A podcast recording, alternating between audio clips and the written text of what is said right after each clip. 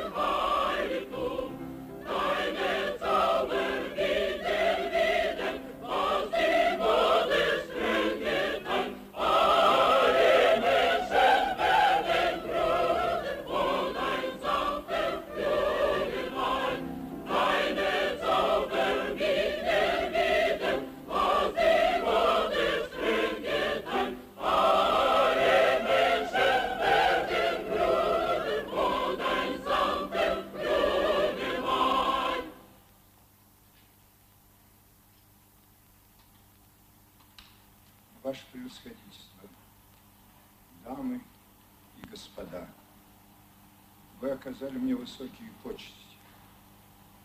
Я понимаю всю скромность своих заслуг, и мне нелегко принять пожалованный мне титул почетного гражданина города. Если бы я был моложе, я мог бы надеяться, что со временем окажусь достойным этой высокой чести. Но, увы, этот торжественный день напоминает мне о том, как я стар. Истекают силы. Уходит наш век. И дорого мне совсем не то, на что нацелено столь решительно новое поколение, к чему тяготеет нынешнее неспокойное, трудное время. На сцену теперь выходят люди совсем иного склада.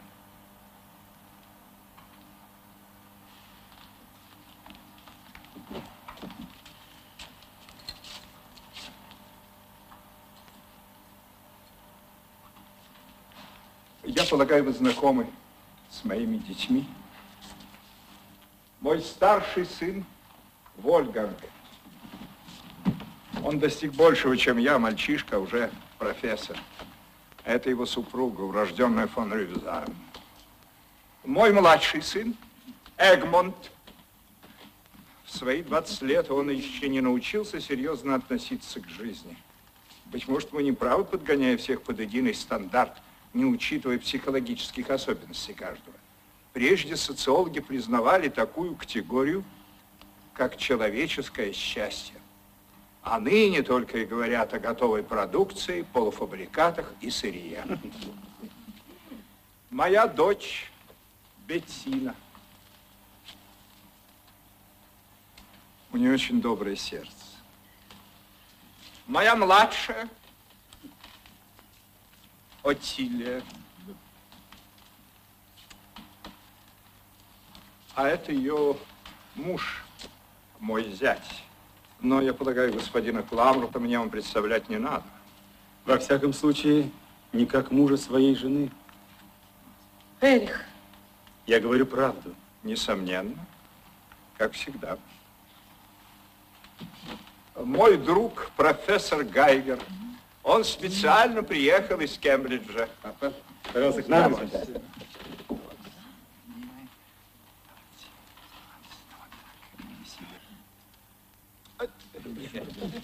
Прошу, господа.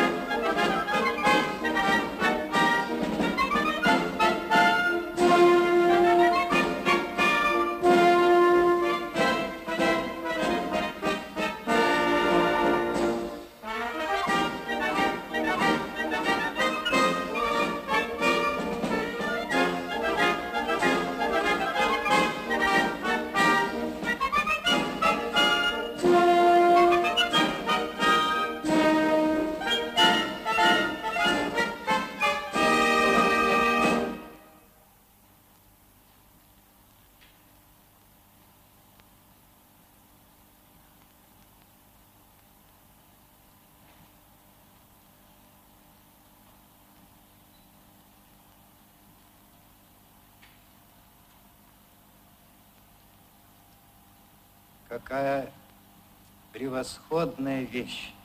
Это портрет моей покойной жены в юности. О работах Фридриха Аугуста Каульбаха. Она была самой красивой девушкой, которую я знал в своей жизни.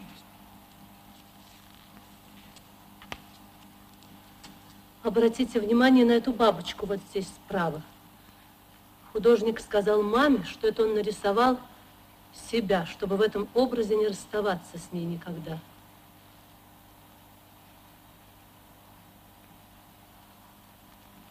Если угодно, дорогие гости, пойдемте в сад. Давайте веселиться.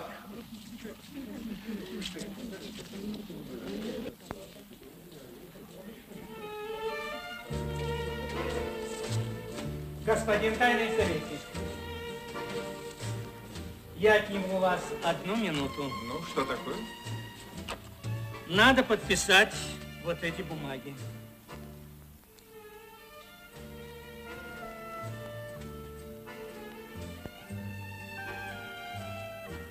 Высущее наказание. Утка.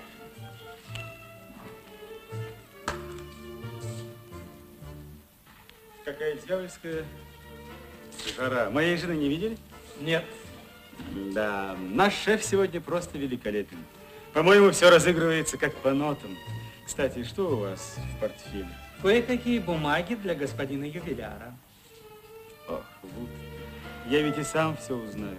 Все, что захочу. Не смею в этом сомневаться, господин Кламрот. Не думайте, Вудки, что вам удастся остановить время.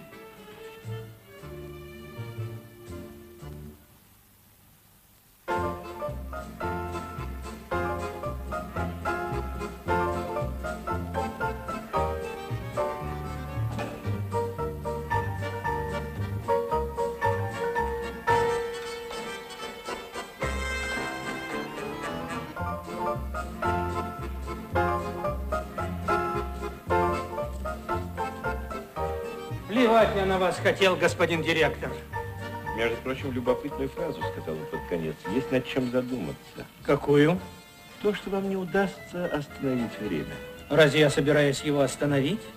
Просто надеюсь, пока я жив, господин тайный советник не выпустит бразды правления из своих рук. О, я разом убил двух зайцев. Господа, мне нужна ваша помощь. Доктор, спасите меня. Замолвите за меня словечко перед этим всемогущим мужем с портфелем. Да вы ведь мне твердо обещали до весны не менять автомобиля. Вы разве не помните? Ну, верно обещал. Но папа сам недавно сказал, что мне необходимо побывать в Испании. На моей старой калоше туда не добраться. Ну, как всегда, постараюсь вам помочь.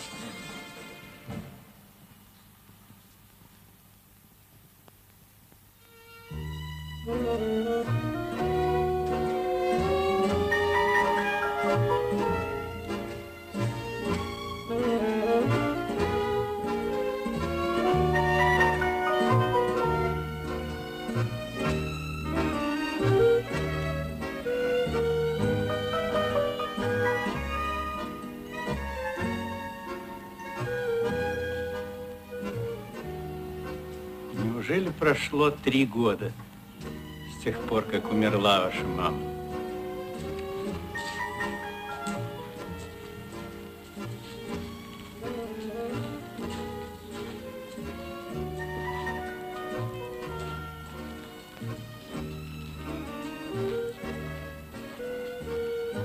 Плохо было с отцом, очень плохо.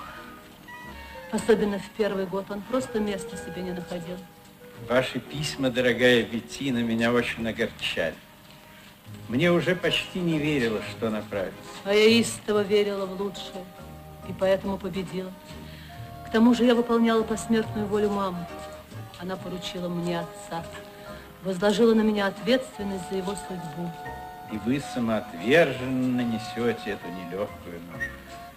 Она одновременно и тяжела, и легка. Вы, господин профессор, самый близкий друг папы. Вы знаете его куда лучше, чем я. Мне посчастливилось приблизиться к нему только за последние годы, постичь его. Вы один можете себе представить, что значит для меня это время. Вот награда за все мои усилия. Это счастье.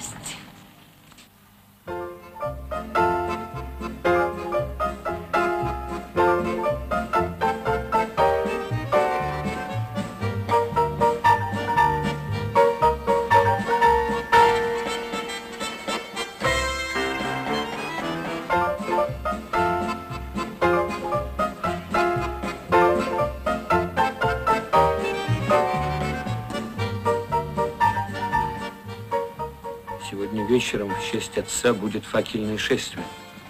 Ожидают, что соберется не менее двух-трех тысяч человек, представители различных партий. Ну что ж, это придется вытерпеть. Вытерпеть? Что ты хочешь этим сказать? Подумаешь, факельное шествие. Моему отцу, когда он был командиром корпуса, почти каждый день приходилось терпеть эти дурацкие церемонии. Все банкеты, банкеты. Для твоего отца это было привычным делом, а для папы все это вновь. И я думаю, что он будет рад. Знаешь, я вообще все это очень плохо понимаю. Сначала ваш отец от всех скрывается, слова никому не скажет, а потом вдруг устраивается этот дурацкий балаган. Что за этим кроется? Просто папа уступил нашим настойчивым просьбам и в день своего рождения не уехал за город. Для такого человека, как папа, не к лицу быть высокомерным. Раньше он почему-то не пренебрегал этим. Я не понимаю, что ты хочешь этим сказать. Ты что, считаешь, что отец не заслужил всех этих почестей? Заслужил или не заслужил, какое может иметь значение мое мнение? Кто с ним теперь считается, обедневшие дворяне?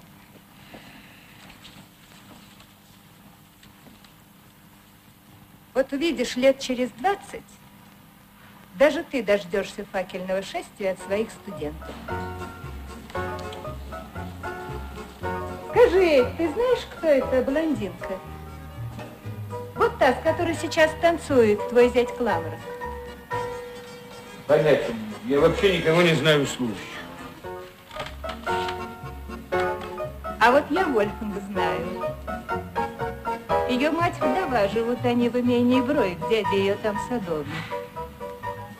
Зовут ее Инкон Петерс. И ваш отец там часто бывает.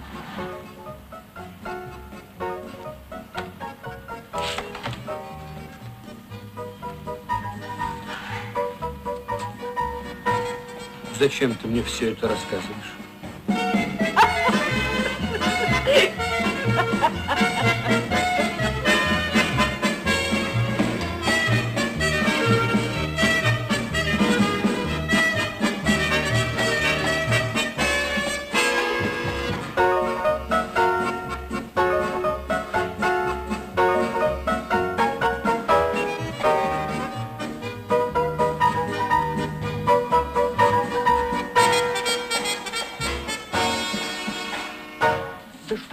Несешься, как угорелая? Я едва за тобой поспеваю. Пора уходить, мама.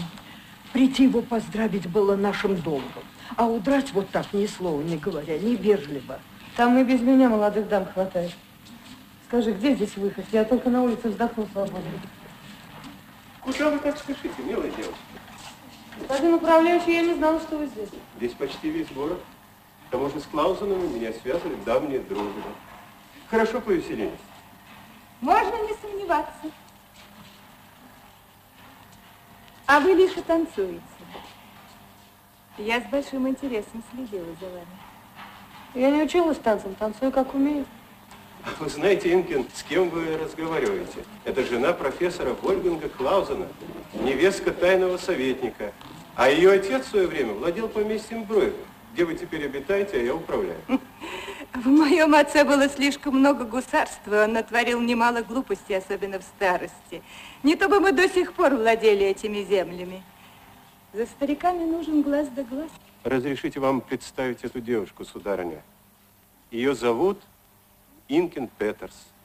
Это весьма достойный, трудолюбивый человечек. Она смело берется за любое дело. А это ее уважаемая матушка. Теперь так, либо хватайся за все, что не подвернется под руку, либо подыхай с голоду. Разборчивыми в наши дни быть не приходится. А чем теперь занимается ваша дочь? Я сама отвечу, мама. Если это вас интересует, сударыня, в настоящее время я нигде не служу, но при помощи господина управляющего нам удалось организовать в Бройхе детский сад. Значит, вы воспитательница. Да. Я сдала специальный экзамен.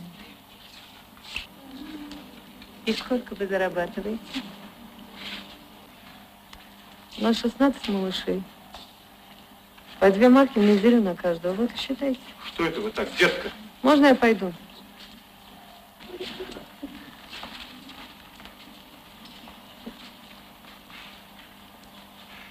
Она вам понравилась?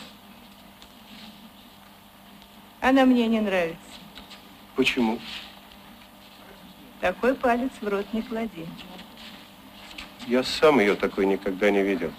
Впрочем, Инкин совершенно еще юное существо. Представьте, от нее до сих пор скрывают, при каких ужасных обстоятельствах погиб ее отец. А именно? Он покончил с собой в тюрьме во время следствия. В тюрьме? Это что, уголовное дело?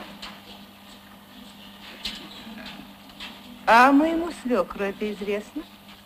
Не знаю. Надо, чтобы он об этом узнал.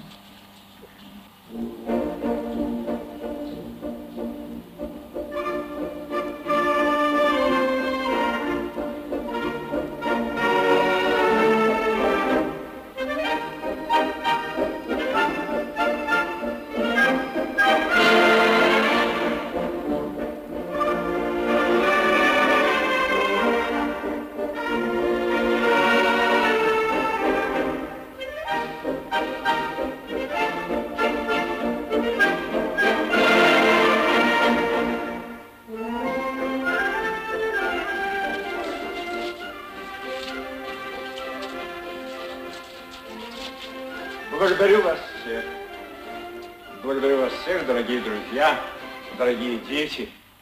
Праздник удался на славу. Я уверена, что мама сверху смотрит на нас. Благодарю вас еще и еще. Увидимся за ужином. Прости, папа, но вечером банкет в ратуше. Ах, да? Ну, ничего. Где-нибудь мы все равно встретимся. Я сейчас принесу тебе лимонад. Нет, милая Летина, сегодня без лимонада. Винта, накройте-ка нам стол. Поуютней поставьте бутылочку вина. Мы отлично поболтаем с тобой, дорогой Гайгер. Вспомним доброе старое время. До свидания, дорогие дети. Всего вам хорошего.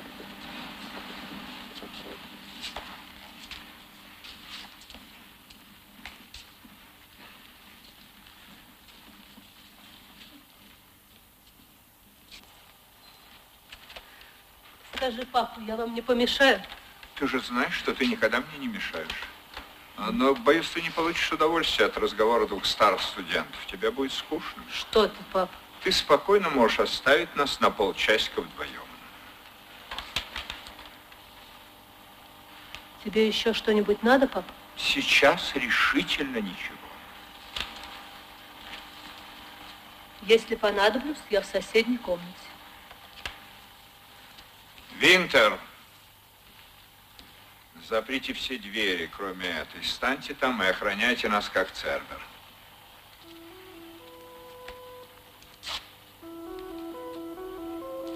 Один музыкант еще не ушел. Он нам не помешает.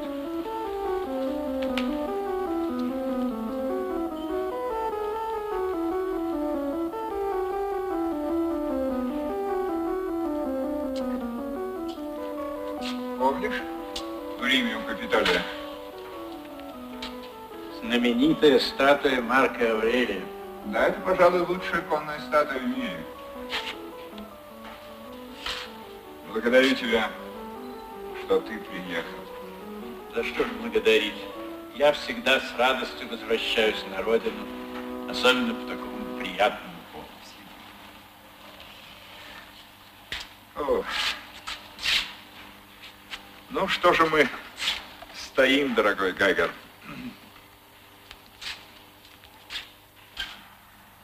Твоя дочь настоящая жемчужина, а тебя она просто боготворит. Ты прав, но меня это скорее пугает. Дочери обычно преклоняются перед своими отцами. Это в порядке вещей. Да, но в такой восторженности таится опасность. Ты знаешь, она рассказывает, что часто видит меня во сне, в образе какого-то божества. Меня и свою мать. И она мне все твердит, что наш брак не прервался. Это ее вера в мою связь с покойной женой приняла такие формы, против которых все во мне устает. Что и говорить. Причудливые побеги дает иногда душевная жизнь стареющей девушки.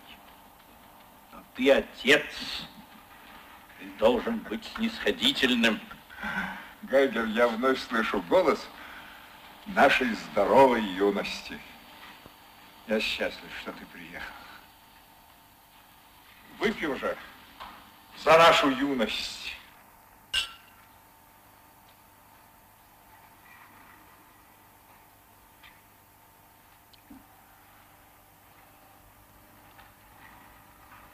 Я знаю, тебе было очень трудно. Да. Потеря жены повергла меня в какое-то странное состояние. Как бы это выразить? Жизнь вообще потеряла для меня всякий смысл. Поверишь, Гайгер, я решился бы сделать последний шаг, если б не дети. Ну, значит, тебе, слава богу, все-таки удалось выкарабкаться. Нет, не совсем.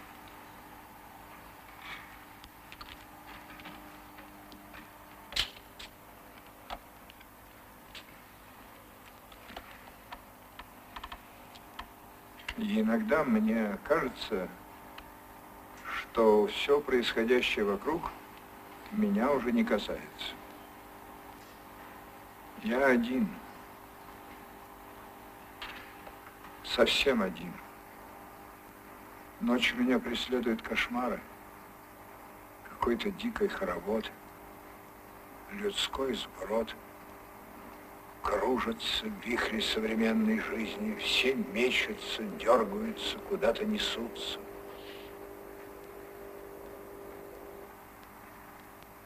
Скажи, как тебе нравится мой зять? Деловой человек с головы до ног. Вот как, теперь это называется деловой человек.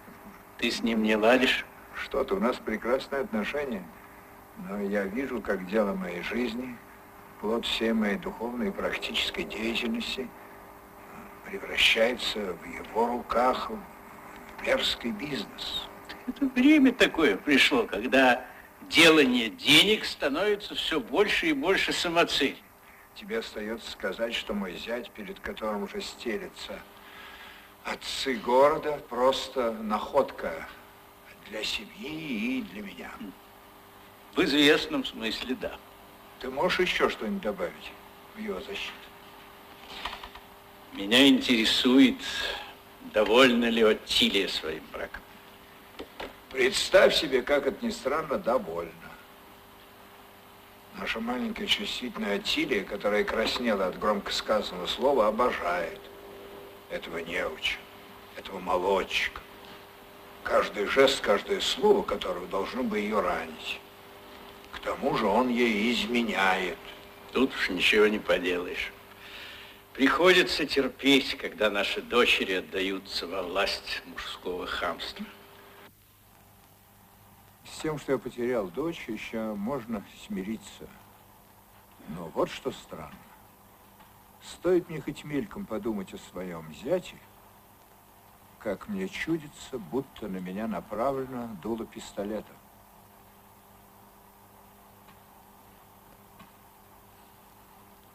Гайгер, я зачеркну все, что было до сих пор. Я намерен отойти от. Я не хочу, чтобы мои дети постепенно, пусть только в помыслах, превращались в убийц, нетерпеливо ожидающих моей смерти. То, чем мои близкие так страстно желают обладать, не имеет теперь для меня решительно никакой цены. Ради Бога, Матис, нет в мире отца, которого так любили бы дети.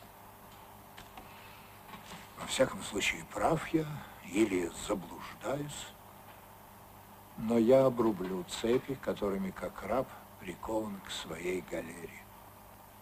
Иначе я жить не смогу.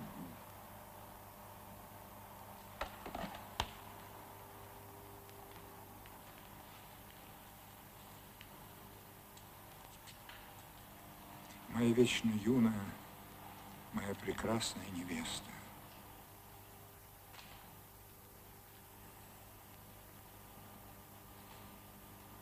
Я уверен, ты поймешь меня. и не осудишь за мою вита нова, за мою новую жизнь, которую я начинаю. Перед тобой мне не нужно оправдываться. Ты ведешь себя удивительно загадочно. Ты прости, я задам тебе глупый вопрос. То, что с тобой происходит, связано с внешними обстоятельствами или объясняется только твоим душевным состоянием? Ответить на это не так легко. Впрочем, можно и прямо. Скажи, среди гостей в саду ты не обратил ли внимания... Да. Да, конечно. Там была одна девушка. Такое... И ни слова больше сегодня.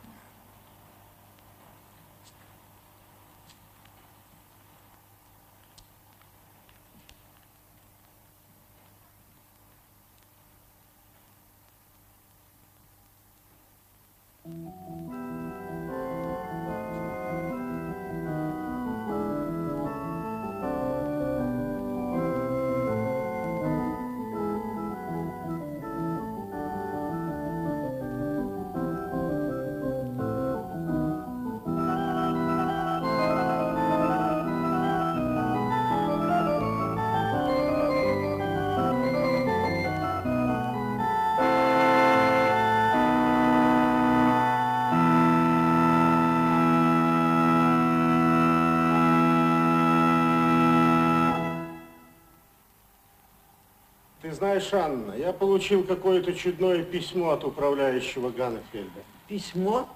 Да, он хочет перевести меня в другое место. Тебя перевести куда же надо? В Польшу.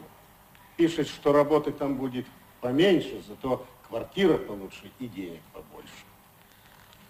Интересно, с чего бы? Ума не приложу. Доброе вам утро, фрау Петерс. Спасибо, и да благословит вас Бог, господин пастор. Возможно ли нам бы получилось видеть здесь фройлен Беттину Клаузу? Я приезжала к пастору Имус. Значит, мне нельзя предложить вам присесть?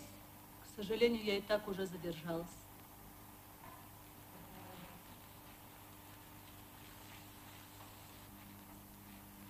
Я сейчас вернусь, фрау Петерс.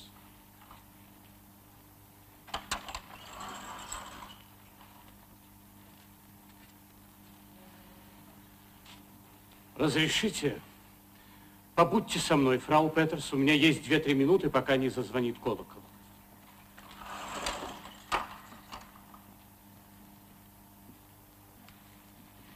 Ваша дочь уехала в город? Да, господин пастор. Я давно ее не видел. Прежде Инкин всегда находила четверть часика для беседы со мной.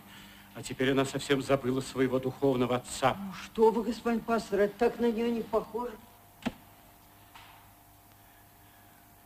Фрау Петерс, скажите, как вы относитесь к сплетням, которые ползут по городу? Какие сплетни? Я ничего не слыхала. Так оно всегда и бывает. Все кругом шепчутся, а люди, которых это непосредственно касается, ничего не знают. Бога ради, в чем дело? Фрау Петерс, вы неоднократно доказывали, что умеете трезво судить обо всем. Поэтому я попытаюсь, если смогу, конечно, объяснить вам. Фрейлин Беттину, как и вообще всех Клаузенов, крайне тревожит то, что господин тайный советник часто вас навещает. Тревожит? Так а, что ж здесь может тревожить? С тех пор, как тайный советник стал ездить к вам, то состояние здоровья его, по словам фрейлин Беттины, заметно ухудшилось. Когда он бывает у нас, мы с Инкин не замечаем никаких следов болезни. В свои 70 лет господин тайный советник удивительно молод духом. Не слишком ли?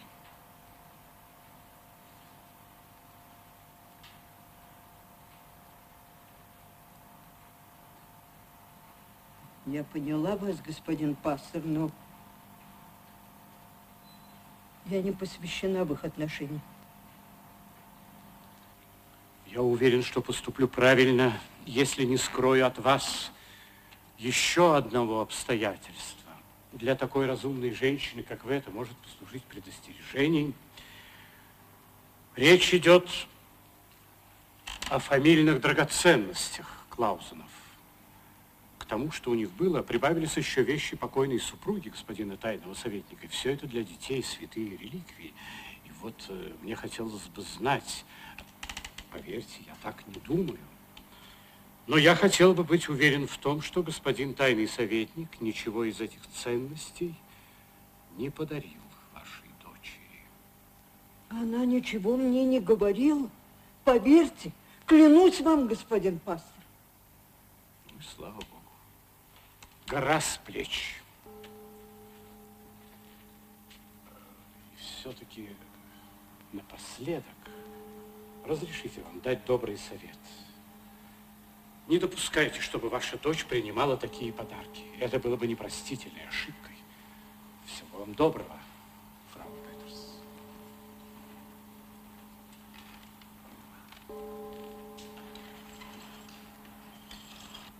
Что ему от тебя надо? Да он и сам не знает, что. О, не как сам господин управляющий к нам пожаловали.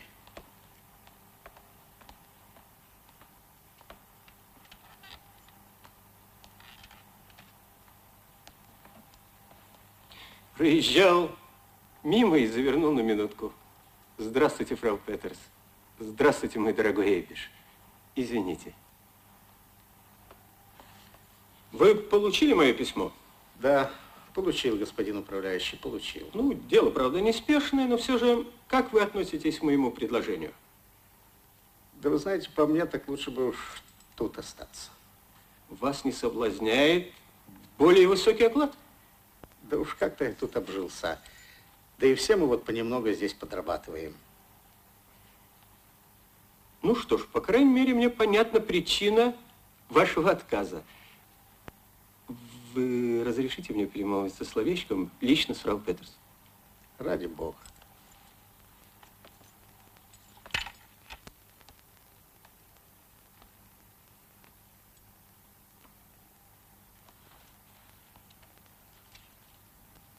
Там прекрасные апельсины и яблоки, господин управляющий, не угодно? Нет, спасибо, не хочу. У меня времени в обрез. Нам могут помешать, а мне надо с вами поговорить без свидетелей. Вам известно о моем намерении перевести вашего брата в Польшу. Да, я узнала об этом четверть часа тому назад. Ну и как вы к этому относитесь? Я боюсь переездов. Почему?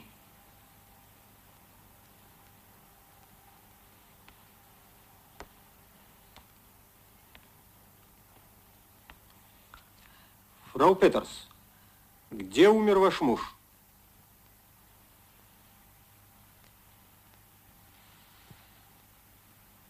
Мой муж умер в тюрьме. Его перевели на работу в другое место. И в дороге вагон с нашим имуществом загорелся. Мужа обвинили в том, что он сам его поджег, чтобы получить страховку. Он покончил с собой. Я боюсь переездов. Простите, простите, я не хотел бередить ваши раны.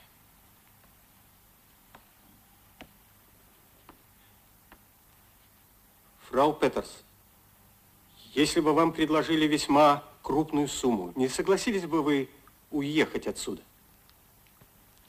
Я повторяю, не согласились бы вы вместе с вашей дочерью покинуть наши края, если бы вам за это дали, ну, скажем, 40 тысяч марок?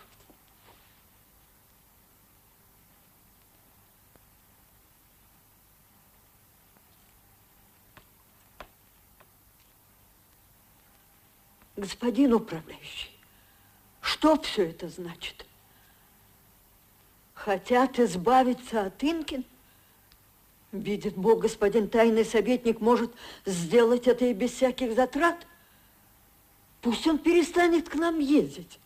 И он может не сомневаться, что Инкин не станет искать с ним встречи. Господин тайный советник ничего об этом не знает и, добавляю, не должен знать. А кто же деньги сулит, если не он? Деньги дают родственники Клаузена. И поверьте, они ни перед чем не остановятся, чтоб раз и навсегда покончить с этим. С чем? С этим? Ничего нет? Тем лучше. Лучше для вас, стал быть, Инкин просто ни с того, ни с сего становится богатой невестой. Дай бог всякому такое везение. Я от вас не требую сейчас окончательного ответа. Вы подумайте, взвесьте все как следует, ведь второй такой случай может не представиться. Деньги есть деньги. Да если дочь узнает, что вы осмелились предлагать мне... Зачем мне узнавать? Узнает. А гордость у нее отцовская. Она на все способна. Фрау Петерс, я вам сказал все, что мог. Кто такой господин Кламрот, вам объяснять не надо. С профессором Вольгангом Клаузеном я сидел за одной партой с его женой. Лучше не связываться, я не буду скрывать от вас. Тучи над вами сгущаются.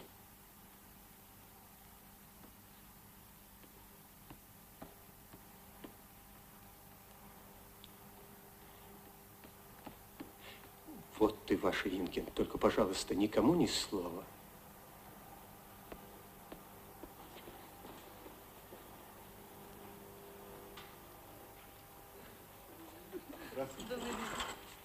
Все хорошо, фрау Петерс. Все хорошо.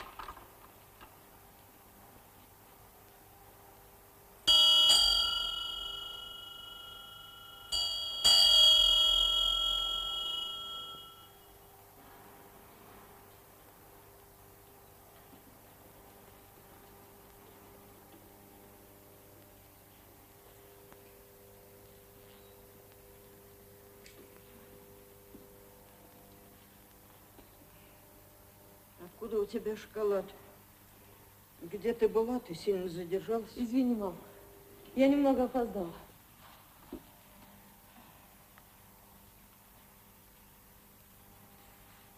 На. Съешь конфетку. Неужели ты сама их купила? Ну да, шоколадный набор в два кило. Ты знаешь, сколько это стоит? Кто же за него заплатил? Эггерт Клаузен, младший сын тайного советника. Мы случайно встретились около кондитерской. Он очень славный парень. Сколько раз я тебе говорила, не принимай никаких подарков. Ты говорила от тайного советника. И от тайного советника и вообще от всех Клаузенов. Не беспокойся, мама. Милый тайный советник никогда не осмелится мне ничего подарить. Сиди со мной. Ну нет, если ты опять меня будешь пилить, я лучше не сяду. Все равно я изменить ничего не могу, а ты поступай, как считаешь нужным. Скажи мне откровенно, Инкин, что у тебя в голове? Много чего, мов. Живем, увидим.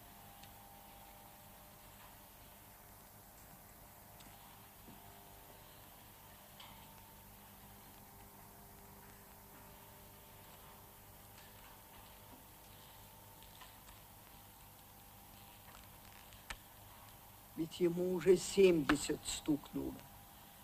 Рядом с ним ты ребенок. Ну, ему это безразлично, его это не волнует. Его еще бы.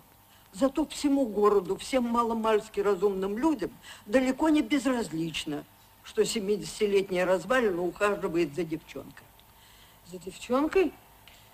Ошибаешься, милая мама. Может быть, но я в самом деле тебя не понимаю. Ведь ты знакома со столькими молодыми людьми. Тебе делали предложения и врачи, и инженеры, и адвокаты. Ну, не станешь же ты меня уверять, что в свои юные годы ты всем им предпочитаешь дряхлого надутого старика. Если он на мне не женится, я застрелюсь. Ну, избавь меня от таких угроз, Инкин. Это не угроза, это правда. Это чудовищная больная выдумка, с которой надо покончить раз и навсегда. И не думай, что я хоть на миг могу поверить, что тайный советник может сделать тебе предложение. Это бред. Не забывай, что ты всего-навсего нянька в детском саду. Ну что ж, значит, он неравнодушен к нянькам. Ха! Неравнодушен. Как же? Да просто он хочет порезвиться с тобой, и мне ты, пожалуйста, не рассказывай, каковы они, эти старые блудодеи. Я на своем веку много чего повидала и сама могу порассказать.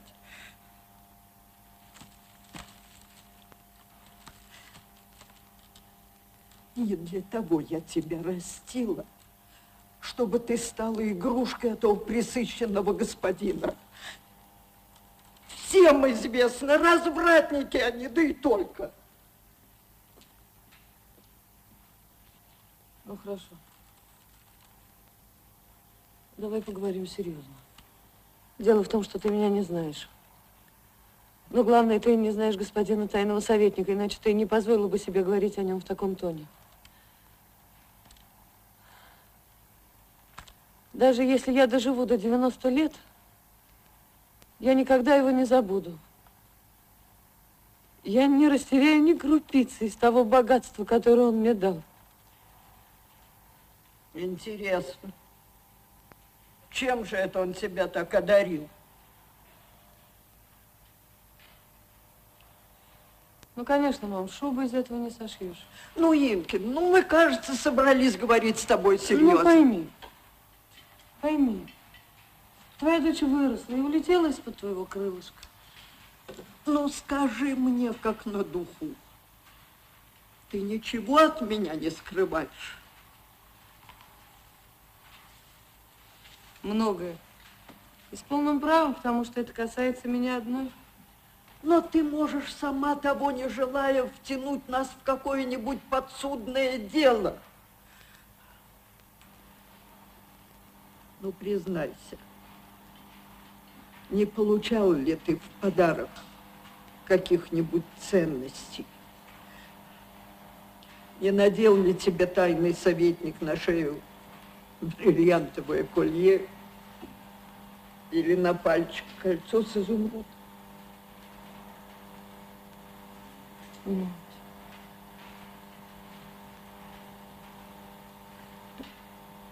Я потрясена.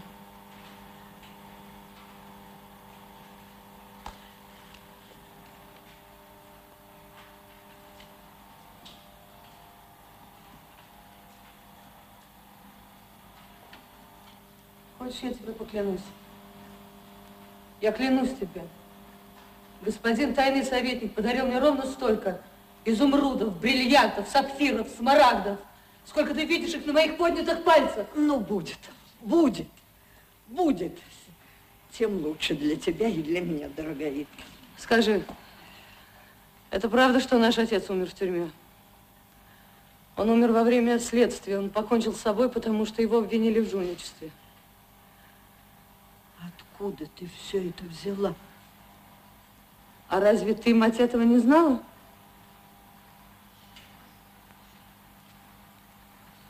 Не волнуйся, я отношусь к этому спокойно. Как ты можешь? Это же ужасно. Да, ужасно. Все началось с того, что я сегодня утром получил вот эту открытку. Она без подписи. На, возьми и прочти ее спокойно. В ней написано, что в городе уже все давным-давно разобрались, что мы за семейка. Поэтому нам лучше убраться отсюда куда-нибудь подальше. Может быть, там найдутся идиоты, которые доверят воспитание детей шайке преступников. Ясно? Девочка моя, твой отец был невиновен. Я знаю. Я сегодня была у доктора Штейница, он сказал мне то же самое.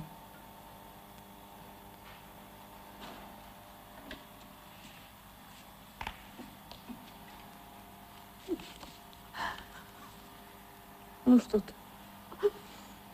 Ну не плачь. Ну и только хорошо, что между нами нет ничего недосказанного. Почему ты одна должна нести эту ношу? Я тоже хочу смотреть правде в глаза. Инкин, мы окружены врагами.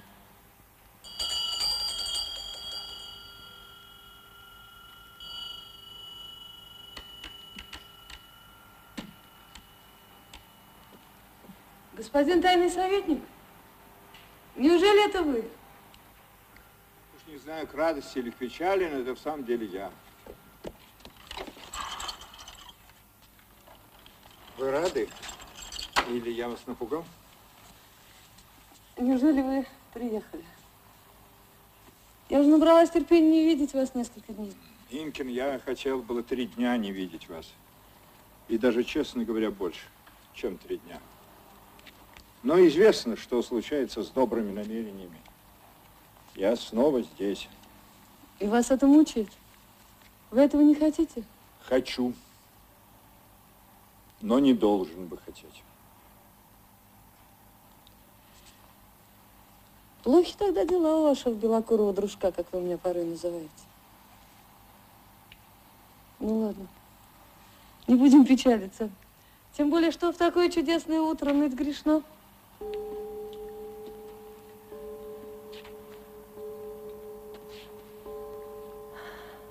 правы, Инкин. И в церкви, венчание. Нет, крестины. Это куда веселей. Колокола кричат небу, что на земле появился новый человек. Быть может и так. Красивая мысль. Поэзия изгнана из нашего мира. Я нахожу ее только подле вас. Вы мне это часто говорите, но что толку? Я чувствую себя совсем ненужной. Дитя мое, наберитесь терпения. Еще немного. С вами что-то случилось? Вы хотите что-то скрыть от меня? Я уже не имею права ничего от вас скрывать. Говорите твердо и прямо. Все как есть, я прошу вас. Если бы у меня было больше твердости, я бы не приехал к вам. Но пришел час, когда мы оба должны быть сильными. В моем теперешнем положении есть несколько выходов. Один из них тот, что выбрал Синека и исповедовал Марк Аврелий. Древние называли его стоическим. Прервать можно не только свою деятельность, но и жизнь.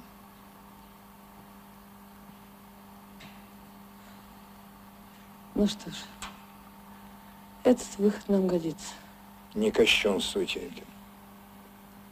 Разве можно бездумно загубить юность, полную надежды, радости, юность, приносящую счастье другим? То, на что имеет полное право человек 70 лет, преступление для такой девчонки, как ты.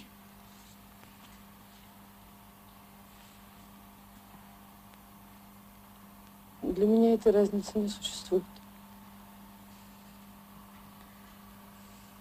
Обещайте мне, Инкин, во имя моей любви к вам, не лишайте меня этого выхода. Поклянись, что позволишь мне уйти одному. Я только и слышу. Только и слышу. Позвольте вам идти одному, не нарушать ваш покой, не лишать вас выхода. Нет, господин тайный советник, у меня достанет силы. Все, Инкин, прекратим этот разговор.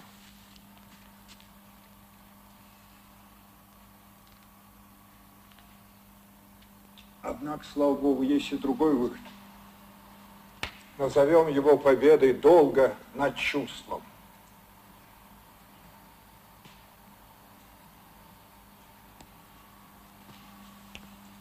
Убить свою душу. Нет. По мне это преступление более тяжкое, чем самоубийство.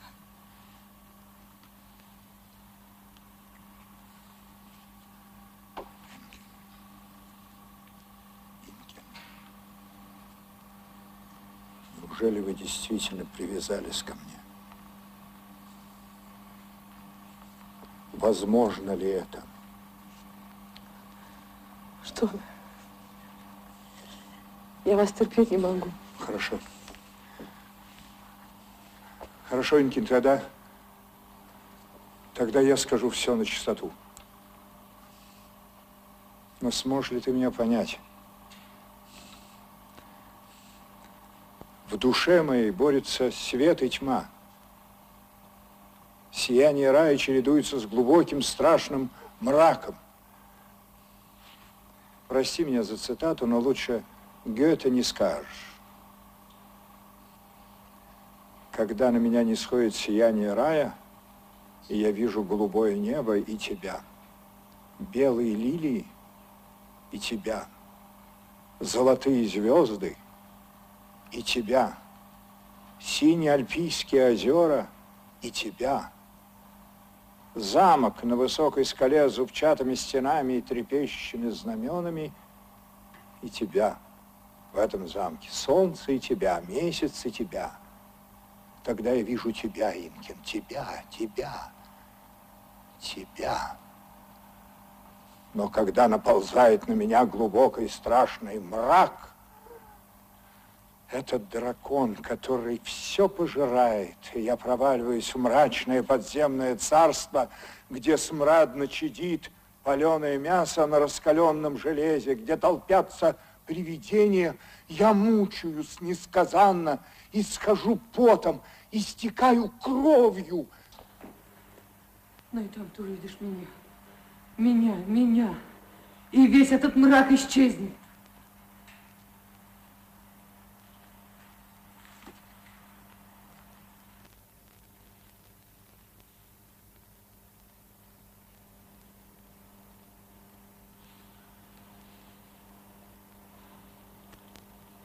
Что же нам теперь делать? Приказывай, твоя воля теперь моя воля. Послушай, Инкин, я шел сюда с твердым решением проститься навсегда, но Бог подмигнул мне, и решение мое полетело ко всем чертям. Мир преобразился. Это наш мир. Возлюбленный. Да, родная моя, наш. То, что рассыпалось в прах, уже не страшно. Про нас с тобой все уже знают. Правда, сплетни далеко опередила события, но теперь, теперь мы догнали ее.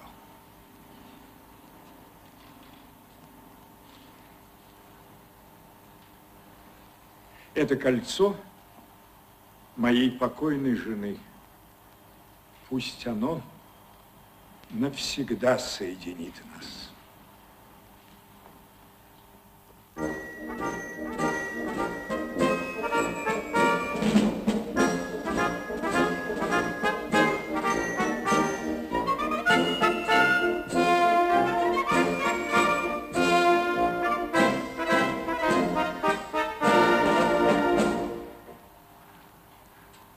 Свобода. Инкин, мне так хорошо, как никогда еще не было. И теперь уж до самой смерти вместе. Ты и я. Эй,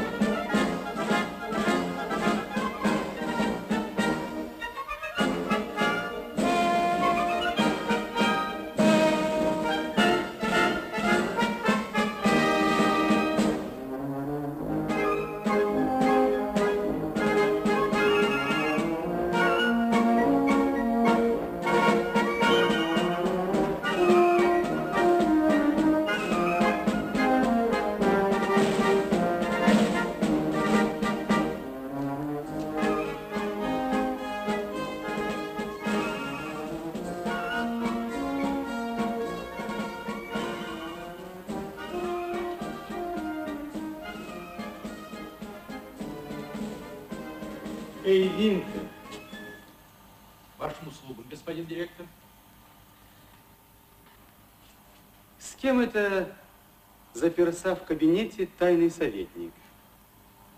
По-моему, там доктор Вудки. Мы с женой подъехали к дому. Вудки как раз выходил из подъезда. Ну, быть может, там фрейлин Беттина. Винтер. Уж ее-то я ни с кем не спутаю. Простите, господин директор, тогда не знаю. Не валяйте дурака. Стоит в этом доме блохе чихнуть, вы и то услышите. Слишком много чести для моего слуха, господин директор. Штейниц только что посадил в машину тайного советника какую-то даму в черном. Кто она, вы, конечно, тоже не знаете. Боюсь, что точно не смогу сказать, господин директор. Знаете или не знаете? Изворачивайтесь. Сказать вам, кто она? Мать Инкин Петерс. А сама Инкин в кабинете у тайного советника. А теперь благоволите ответить. Часто бывает здесь эта красотка? Ну, если фрейлин Петерс и бывает здесь, мне об этом не докладывают, господин директор. Последний раз я видел ее на юбилее господина тайного советника. А сейчас она у него в кабинете. Если господин директор уверен в этом, не мне его разубеждать.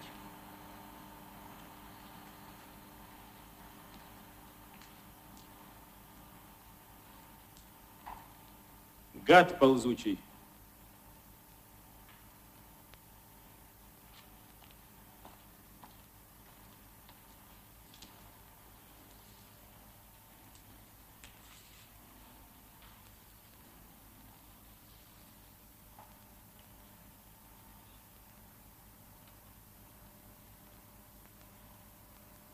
Всей изворотливости тебе не остановить время.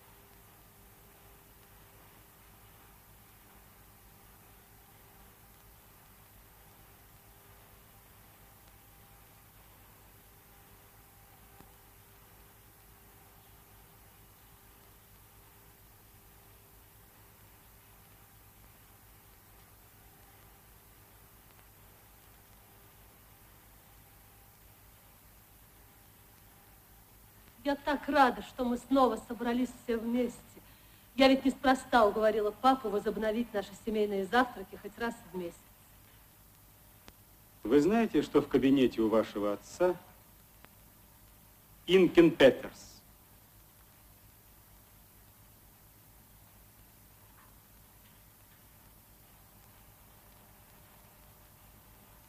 Кто вам это сказал? Я не могу в это поверить. Я шел по коридору и узнал ее голос. Где Винтер? Простите. Отилия! Иди сюда.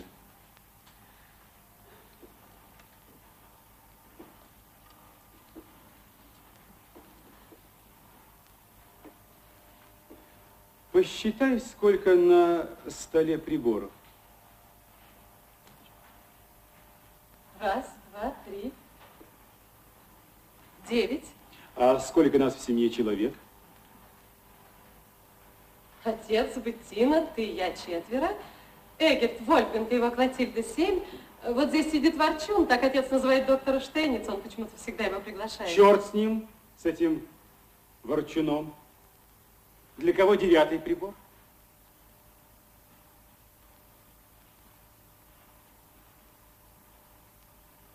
Знаю. Знаешь, но не хочешь знать.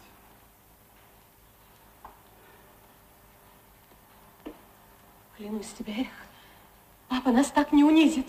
Что мне в твоей клятве? Я просто не буду в этом участвовать. Застольное философствование вашего папаши и профессорские шуточки Вольфганчика вот где у меня сидят. Со стула валюсь от скуки. Ну как тут мне напиться? Да и не закусишь толком, кусок в глотку не лезет. Ты же сам согласился быть на завтраке, раз это нужно для семьи. Я вынужден, вынужден во все влезать, за всем следить, чтобы не было беды. Все эти клаузновские фокусы, все эти штучки могут привести к катастрофе. Опять ты заводишься, Эрик. Вы же ни черта не понимаете. Время изменилось. А вы витаете в облаках и полны презрения к таким, как я. Да никто тебя не презирает.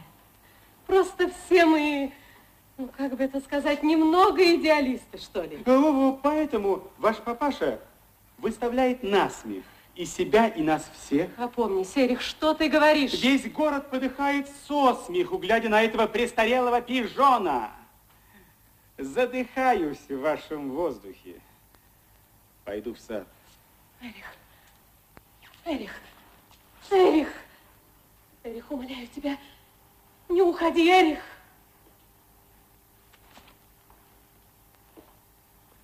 У отца действительно какая-то дама. Если твой муж прав, я не выйду к завтраку.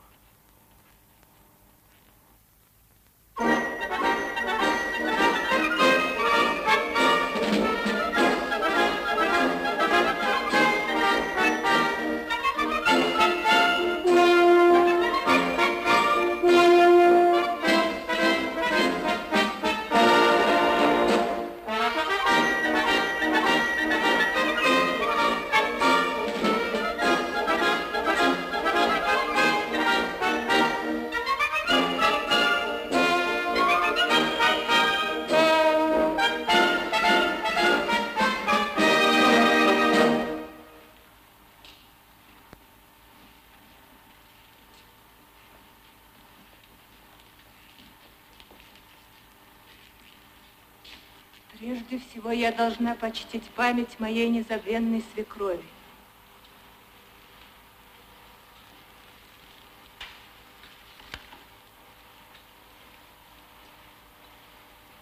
Не оставляй нас.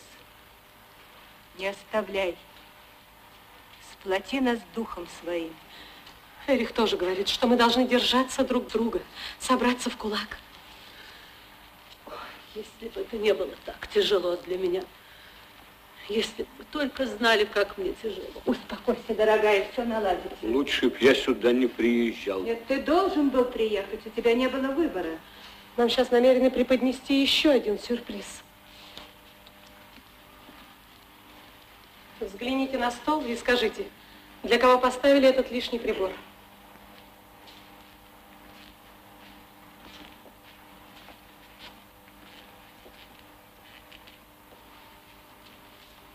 Винтер, кого ждут к завтраку помимо нас и Штейница? Этого я не могу вам сказать, господин профессор. Сперва мне было приказано накрыть на 10 персон. Потом господин тайный советник велел один прибор убрать. Я сказал, прошу прощения, господин тайный советник, все равно на один прибор больше, но господин тайный советник сказал, что лишнего нет.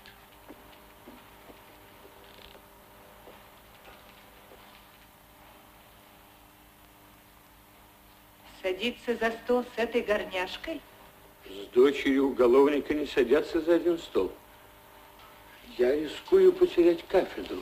Нет, Вольфганг, нет и еще раз нет. Я не верю, что папа принудит нас к этому. Что происходит, господа? Что-нибудь случилось? Вы гудите как разбуженный улей. Лаврот, как полоумный, мечется по саду. Да и у вас вид не лучше. Ты знаешь, кому предназначен этот девятый прибор? Придет Инкин Петерс. Может быть, она уже здесь. И ты об этом так легко говоришь, милый Эгерт? А что тут такого? Тогда ты просто ничего не понимаешь. Будет поздно кричать, малыш, когда в один прекрасный день тебе придется назвать эту торговку мамой. У тебя фантазия похлеще, чем у Данте. Мой тебе совет, не надо усложнять. А ты что, Эгерт, совсем ребенок?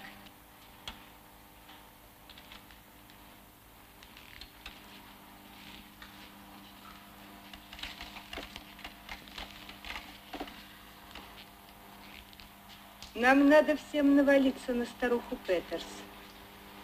Уж эта ведьма знает, чего она хочет. Ей давали целое состояние, чтобы они убрались отсюда, на отрез отказались.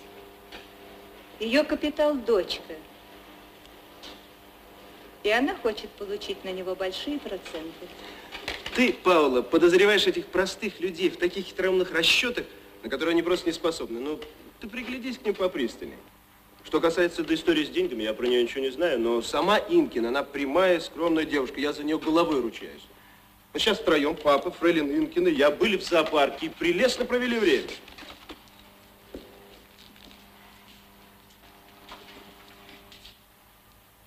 Я не знаю, может быть, дочка еще не до конца испорчена. Но мать замешана в таких делах. Да что ты говоришь, ты что-нибудь знаешь? Ее муж умер в следственной тюрьме. Всем известно, что он покончил с собой. В преступлении, которое приписывали ее мужу, несомненно, повинна она сама. Доктор, вы пришли как раз вовремя. Вот моя уважаемая невестка уже обрушилась на фрау Петерс.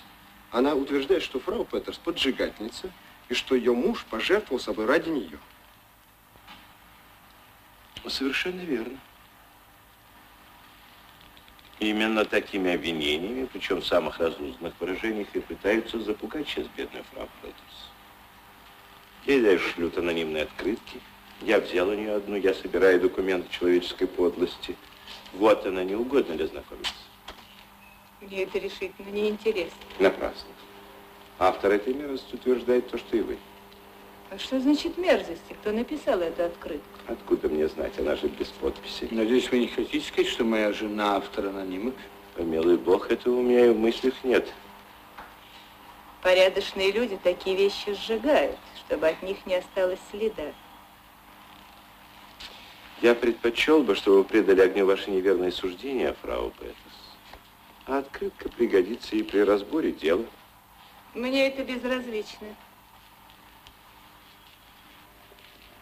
Коль Фонтенни руку мне с утра не здоровится, лучше бы я осталась дома. Может быть, глоток коньяку, Павла?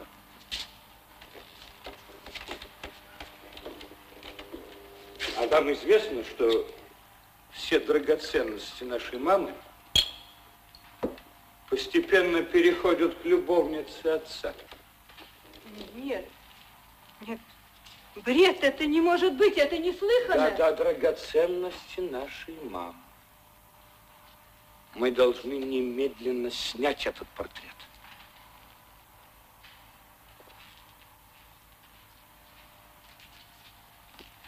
Это убьет меня. Успокойся. Да ради бога! Не поднимайте вы столько шума из ничего. Пусть Инкин хоть позавтракает с нами. А то, что Инкин носит кольца, брошки и браслеты нашей мамы, это тоже пусть. Ты представляешь, что будет, если узнает Эрих?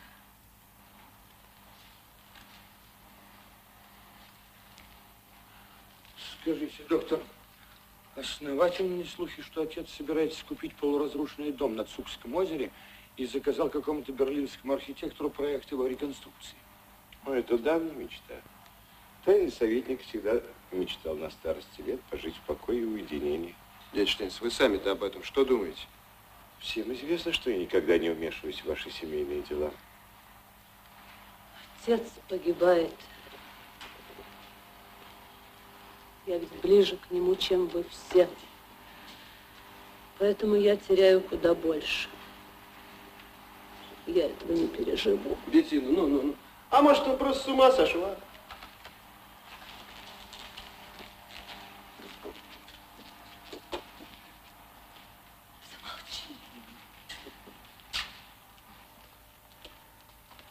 Ты абсолютно прав, Эгмонт. Старик рехнулся. Полная потеря дееспособности. Скажите, доктор, а возможно аннулировать покупку замка, если она уже совершена? Я уже проконсультировался с Ганнефельдом. По закону сделку аннулировать нельзя. Либо семья должна пойти на крайние меры.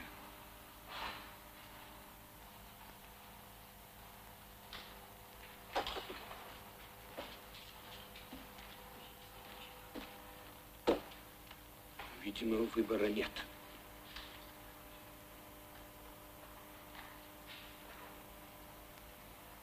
Я с трудом сдерживаю себя, чтобы не вышвырнуть этот лишний прибор. Так и хочется крикнуть «Сгинь! Сгинь!» Да, да, ты права, ты права.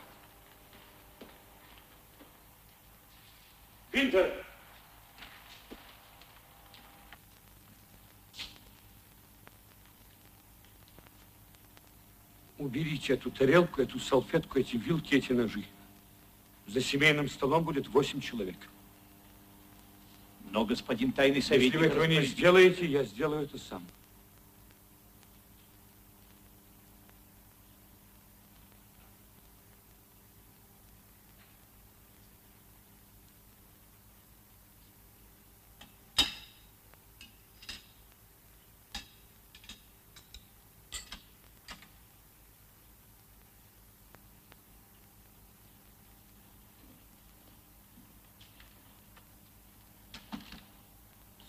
Сумасшедший дом.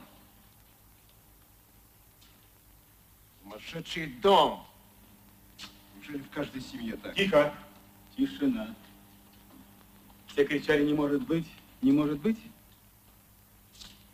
Вот, получайте.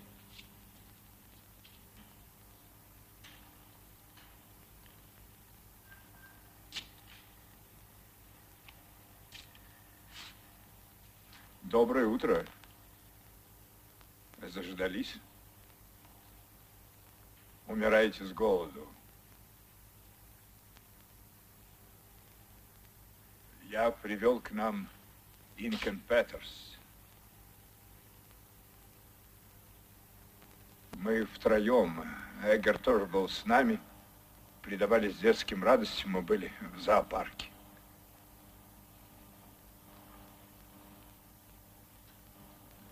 Как мило с твоей стороны, Вольган, что ты приехал. Весьма рад видеть вас, дорогая невестка. Э, кстати, что, у тебя какие-нибудь дела с советником юстиции Ганнефельдом? Мне сказали, что он встречал тебя на вокзале. Друзья детства, ты же знаешь. Как у нас с Гайгером, это большая редкость. Обычно бывает так, ушла юность, прощай, дружба. Ну, давайте сядем. А, а где же Беттина? Давайте скорее позавтракаем. А, милый Эггер, сбегай за Беттиной. Скажи, что мы все ее ждем.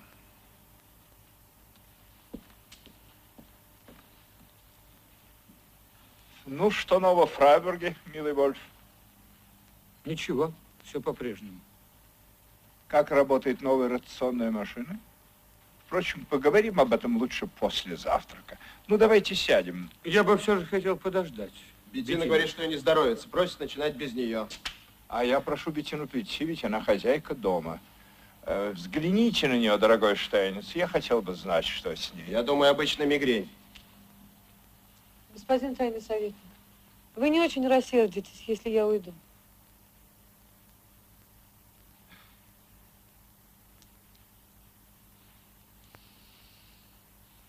А, собственно говоря, ты знаком с фрайлен Инкин?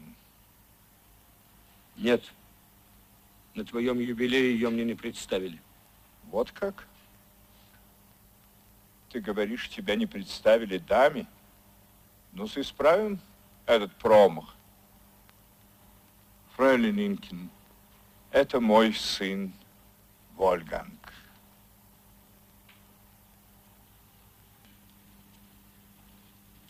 Вот ваша дочь, господин тайный советник, она уже здорова. Прости меня, папа. Я просто думала, что больше здесь не нужна. На каком основании? На каком основании так сразу не ответишь? Сядем за стол. Потом поговорим.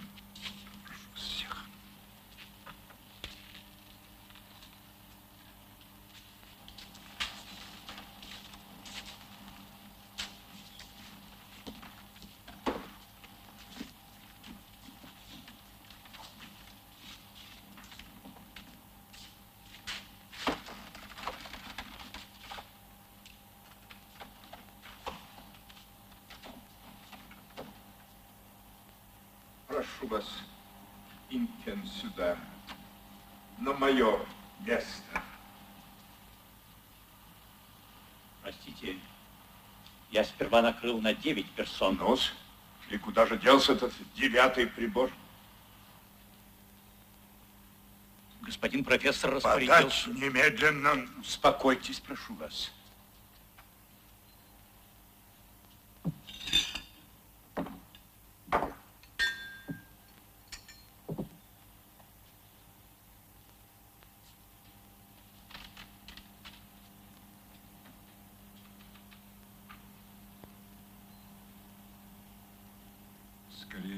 всех одного за другим вышвырну отсюда ко всем чертям, нежели перед фрейлин будут закрыты двери моего дома.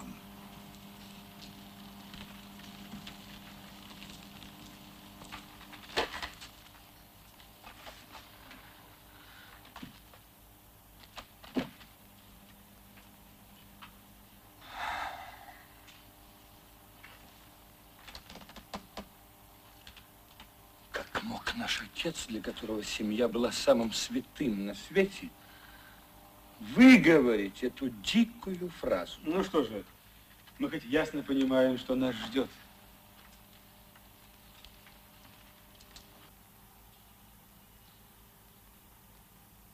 Фрейлин Инкин уехала.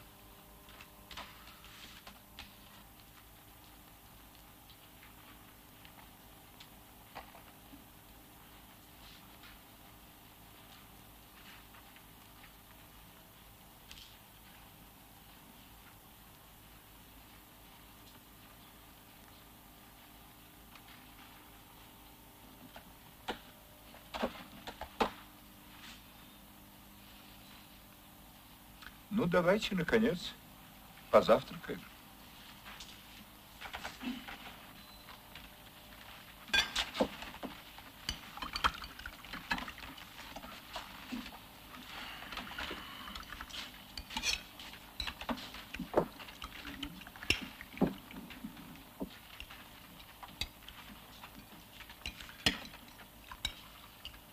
Что происходит в Женеве, господин Кламрот? В Женеве? Понятия не имею. Так. Отилия, э, твой сынишка, надеюсь, выздоравливает? У него ведь свинка. Он здоров, папа. Уже неделю, как он делает кулички из песка. Отлично. А ты, Вольф, конечно, прочитал интереснейшую статью доктора Аугуста Вейсмана. Он как будто тоже профессорствует э, в Фрайбурге. Если бы я знал, о чем эта статья, я смог бы ответить. Как о чем? Конечно, о жизни и смерти. Этой проблемой испокон века занимается вся мировая литература. Бесспорно, однако Вейсман стоит на точке зрения, что существует только жизнь. Надеюсь, это гипербола. Отнюдь нет. Он не желает признать смерть. Он возражает против тезиса, будто смерть нельзя преодолеть. В молодости смерть случайность, а в старости, увы, неизбежность. Я вижу, ты в этом мало что смыслишь.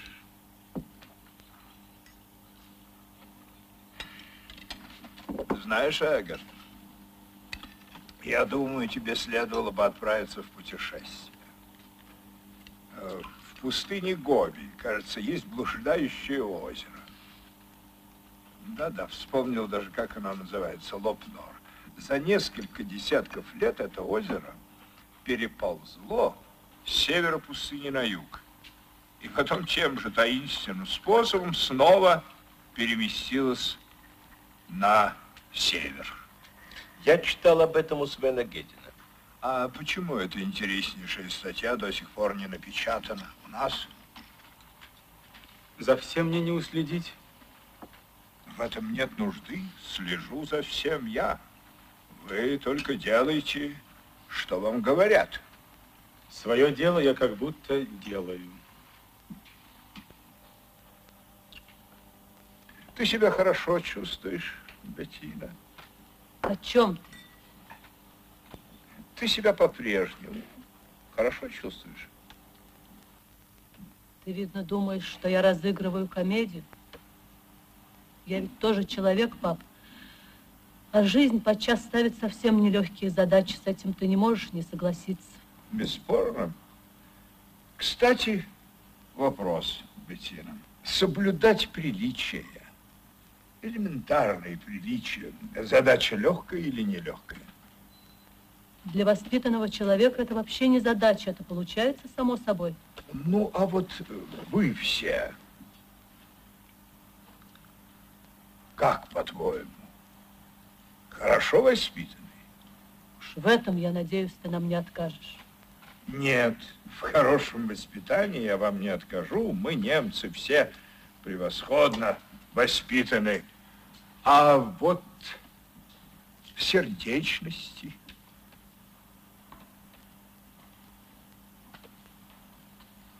Ну, давайте поговорим лучше о чем-нибудь другом. Мне как-то пришла в голову мысль совсем уйти на покой. Что если бы я, как старый, безумный лир, разделил между вами все свое добро? Интересно, кто бы оказался Корделией? Что за странные шутки, папа? Нет. А если я в самом деле уйду? Что тогда? Ты не должен уходить отдел, дорогой папа. Ты так считаешь? Я лично начисто лишен практической сметки. Среди нас нет достойного тебе преемника. Если бы ты мог заглянуть в наши души, папа, ты бы увидел, что мы не представляем себе жизни без тебя. Ты не знаешь, как болит за тебя мое сердце. Ты все, что есть у меня в жизни, я не могу тебя потерять. Мы хотим только, чтобы ты нас успокоил, отец. Рассей страх, который нас одолевает. Одно доброе слово, и все. Я женат, у меня дети.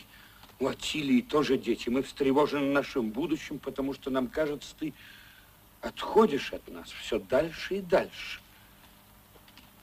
А могу я спросить у вас, у всех, кто рассеет мою тревогу за мое будущее? Время сейчас трудное, это верно. И все же нет решительно никаких оснований для серьезного беспокойства за наше солидное старое издательство.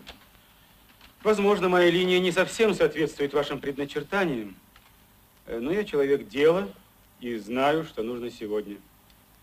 Вся моя деятельность, мой образ мысли, мои поступки, мое положение, все это зиждется на моей несгибаемой воле. Да я вас отлично понял, мой уважаемый зять. Вы окружили уже себя своими людьми. Так. Все. Эрих, Эрих, успокойся, я прошу тебя.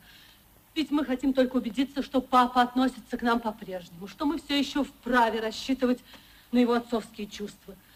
Быть может, папа скажет нам, как представляет себе будущее нашей семьи, в которой всегда царили любовь и согласие. Дитя мое, и ты еще говоришь о любви и согласии. Я имею в виду только и исключительно дела. А дела, Беттина, требуют делового подхода. Любовь и согласие тут ни при чем. Итак, вы объявляете войну, господин Кламрот.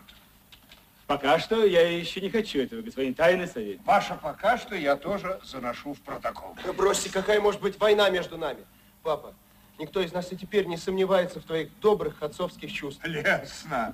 Он утверждает, что я не кабан, пожирающий своих детенышей. Скажи нам все как есть, отец, мы не можем больше находиться в неизвестности. Если бы я чувствовал в этом потребность, я бы давно это сделал. Выходит, мы недостойны твоего доверия? Никто из нас не заслужил подобного оскорбления. Этими словами отец дает понять, что наше место в Лакейской. Да, да. Именно так. Ваше место в Лакейской. Вы жалкие лакеи. Глумились над ни в чем не повинной девушкой и над вашим отцом. Почему вы считаете себя вправе вести себя так постыдно? Уж не потому ли, что вы откормленные на родительских хлебах изнеженные баловни судьбы,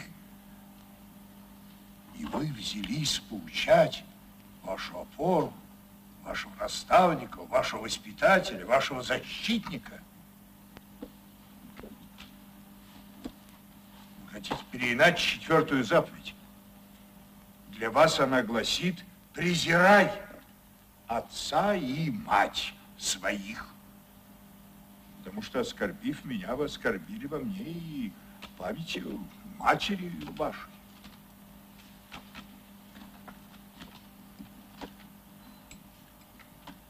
Разве вы сотворили меня? Разве я вам принадлежу? Разве я ваша собственность? Разве я не свободный человек? Разве я не болен сам решать свою жизнь? Кто дал вам право командовать мной? Травить меня и выслеживать как преступника? Но не думайте, что я все это стерплю и позволю вам распоряжаться моей жизнью и смертью. Мы не хотим распоряжаться вашей жизнью и смертью, но мы не можем спокойно смотреть, Папа, как вы там... Папа! Взгляни на мамин портрет. Не кощунствуй. Я считаю кощунством, когда ты приводишь в наш дом дочь человека, который покончил с собой в тюрьме. Вон! Немедленно! Все! Вон! Я уйду, я скорее обреку на нищету жену и детей, чем позволю так со мной обращаться. Собирайте свои чемоданы, и чтобы духу вашего здесь не было. Тысячу раз лучше уйти и прозябать в нищете. Впрочем, у меня хватит сил прокормить себя и свою семью. Зачем мне оставаться на тонущем корабле? Незачем. Вон! Вас я увольняю.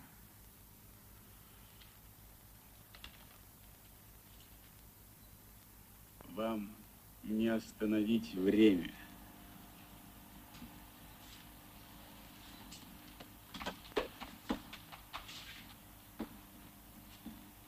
Дорогой мой, дорогой мой друг, я никому не позволю погасить свечу моей жизни.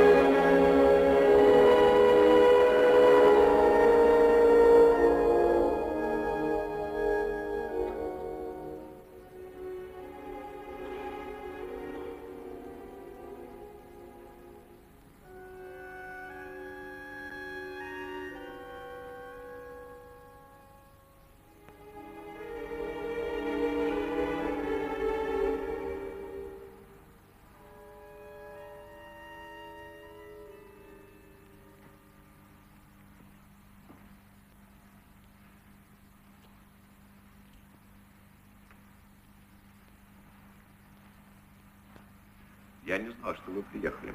Как вам тайный советник? Мы виделись мельком, я только поздоровался. Скажите, доктор, правда, что эта девушка живет здесь в доме? Да, Фрейлин Инкин действительно живет здесь уже несколько недель. Ситуация, я бы сказал, двухсмысленная, вы не находите? В Англии такое просто не мысль. У нас тоже весь город с утра до ночи перемывает им кости. Доктор, зачем меня вызвали? Чего от меня ждут? Потому что тайному советнику нужна опора. Ведь он порвал почти со всеми, кто до сих пор заполнял его жизнь. С кем? В первую очередь со своими детьми. И с Беттиной? Она сама порвала с ним, они не видятся. Я не понимаю, почему Матиас ведет себя так неосмотрительно, так вызывающе. Вы же знаете его нрав, он все доводит до крайности. Значит, он, несмотря ни на что, женится на этой девушке? Ну, сколько мне известно, да. Тогда чего же он медлит? Перед свершившимся фактом бессильны все протесты и интриги. При условии, если противник не решится на крайние меры. На какие? Достоверно я ничего не знаю. Доктор, я должен знать все. Судя по слухам, они намерены объявить его сумасшедшим и взять под опеку. Что за бред? Объявить Матиаса сумасшедшим? Каком же основании? Когда нет реальных оснований, их легко выдумать. Все по шаблону. Когда человеку за 70, легче всего сослаться на старческий маразм.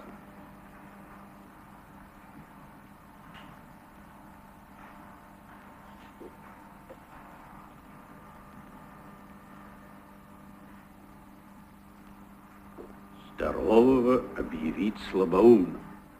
Дети обвиняют его в расхищении фамильных драгоценностей. Кроме того, он купил в Швейцарии в Арте дом на берегу озера, а больше всего они возмущены тем, что он ведет переговоры о продаже всех своих предприятий какому-то крупному концерну. Разве это преступление? Разве он не вправе так поступить? Значит, он считает, что пришла пора ликвидировать дело. Единственно правильное решение, когда много наследников. Э, Я вас оставлю. Прости, что я заставил тебя ждать, у меня сейчас дел по горло. Мне нужно о многом с тобой посоветовать. Я слышал, что ты решил перебраться в Швейцарию. Скажи лучше на другую планету. На ракете. Ты купил в Арте дом. Да, старый особняк в швейцарском стиле, окруженный парком на самом берегу озера. Э, Мы его сейчас перестраиваем. Инкин просто счастлив. Ты решил жениться? Так чего ж ты тянешь? Я отстранил Кламрота от работы. Все хлопоты по ликвидации сейчас на мне. Необходимо прежде навести порядок в делах. Понимаю, понимаю. Ну, а дети не против? Против они или нет, меня это не интересует. Все решено. К слову сказать, с момента появления их на свет я старался делать для них все, что мог. И при этом никогда от них ничего не ждал. И уж меньше всего то, что получил. А сейчас я хочу тебе представить Инкен Петерс. Так мы уже знакомы. Ах да, я и забыл. Мы ездили вместе в Брайт.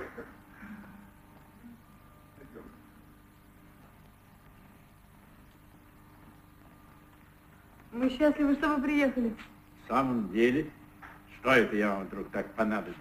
Ну, Есть причины, ваш друг как ребенок подвержен переменам настроения. Садись. Садись, Инкин. Надеюсь, ты немного вздремнула. Когда у меня бессонница, она часами читает вслух. Зато в Швейцарии он спит как ребенок. Вы знаете, когда мы приехали в Арт, Матиаса нельзя было просто узнать. А вернулись сюда, и все опять пошло по-прежнему. Ты непременно должен поехать с нами в Арт. По-моему, нет уголка прелестнее нашего парка на берегу озера. Мы провели там незабываемые дни. Две недели здесь, и Швейцария уже кажется сном. Ну, конечно, в Арте я другой человек. А сможешь ли ты жить вот так в тишине? Сможешь ли ты навсегда отказаться от привычной деятельной жизни? Один древний мудрец сказал, в человеческой душе существует две силы – деятельная и созерцательная. Первая толкает нас вперед, но к цели приводит вторая.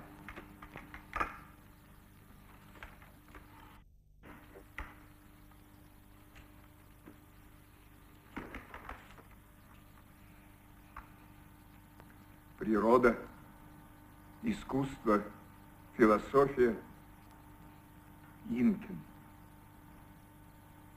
Вот все, что мне надо. Инкин меня любит. Представить это невозможно, но это так. Да, мне можно завидовать.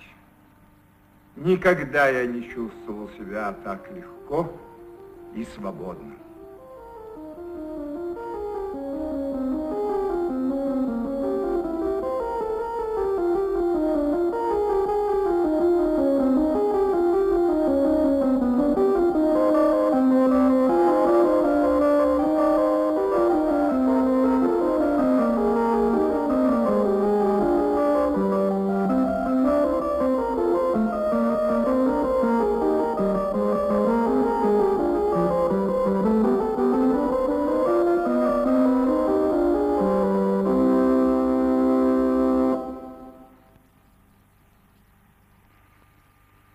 Господин тайный советник.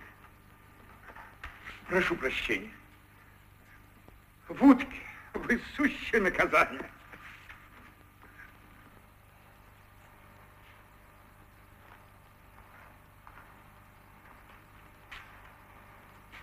Скажите, господин профессор, вы наш союзник? Я надеюсь, вы в этом не сомневаетесь. Тогда помогите мне увезти его отсюда. Понимаете, здесь ли, там ли, я все равно с ним. Но в этом доме я задыхаюсь. Вы не любите этот старый дом. Я его ненавижу. А он ненавидит меня. Ну, а дети? Пока ничего не слышно, но я их боюсь. Жаль, что вы не приехали раньше, вы могли бы их остановить. Что это? Письмо от господина управляющего Ганнефельда. Его только что принес посыльный. Давайте я передам. Посыльному было велено передать письмо в собственные руки. Ах, Винтер, в собственные или не в собственные, я все равно его вскрою. Вам угодно, Фрейн, самой передать письмо? Да.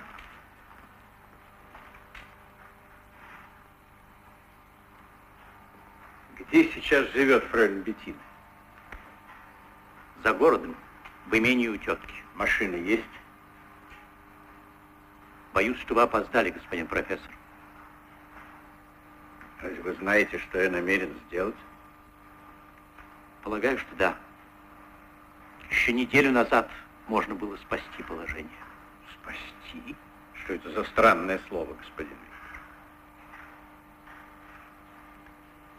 Вам угодно, чтобы я молчал, господин профессор? Или я могу вам все сказать? Нет, разумеется, скажите все.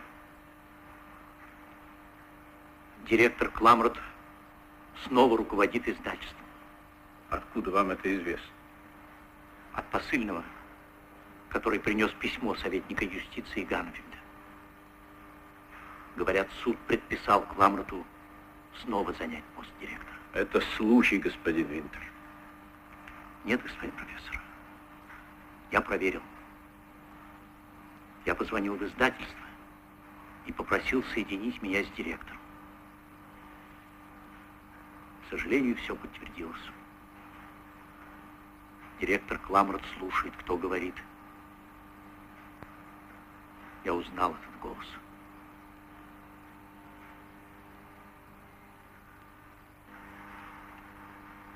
Хорошо, что она не дожила до этого дня.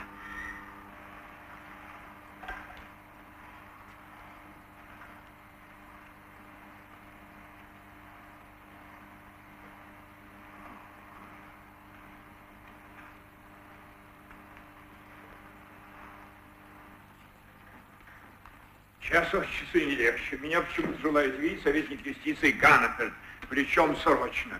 Очевидно, это концерн. Подсылает его, чтобы еще что-нибудь выторговать перед заключением сделки. Там народ тертый, но их ждет разочарование. А нельзя ли все-таки как-нибудь договориться с детьми, чтобы не ликвидировать дело?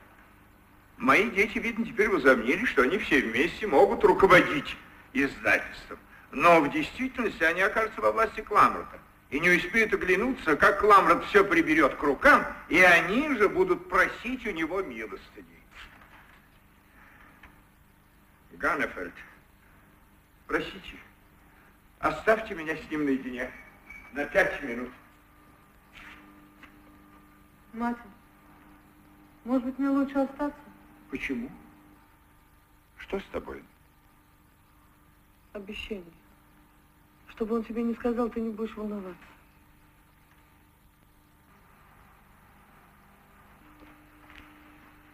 Чем обязан?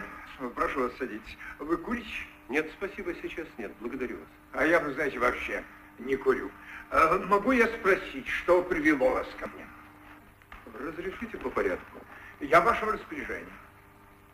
Извините, я опоздал на несколько минут, потому что задержался в суде.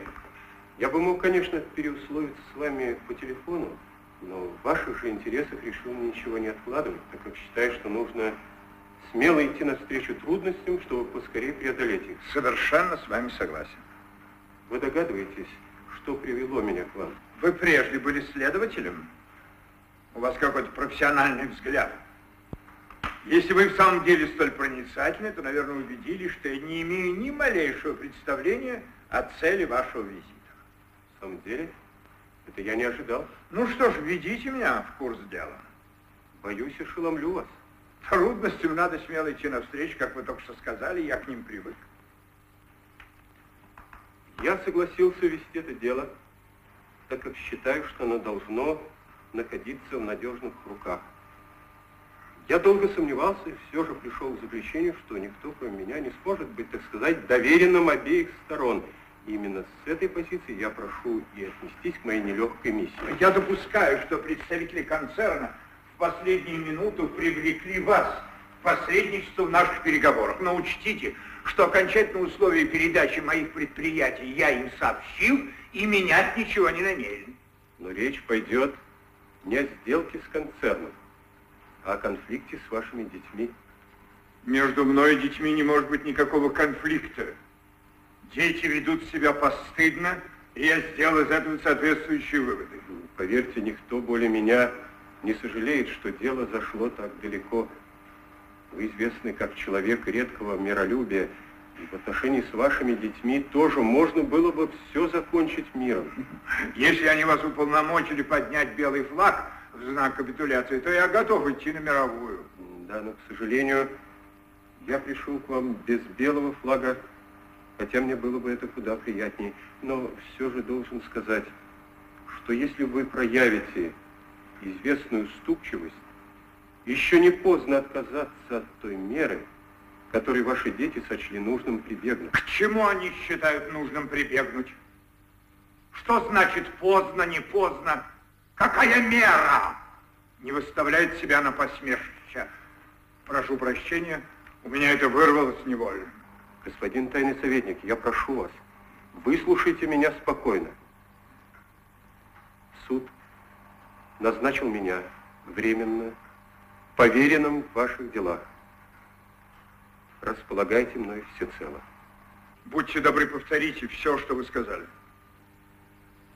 Только хотелось бы, чтобы вы прежде всего осознали создавшееся положение, при том помните, что я пришел к вам не как противник, а как ваш истинный друг и помощник. Говорите ясно и прямо, в чем дело?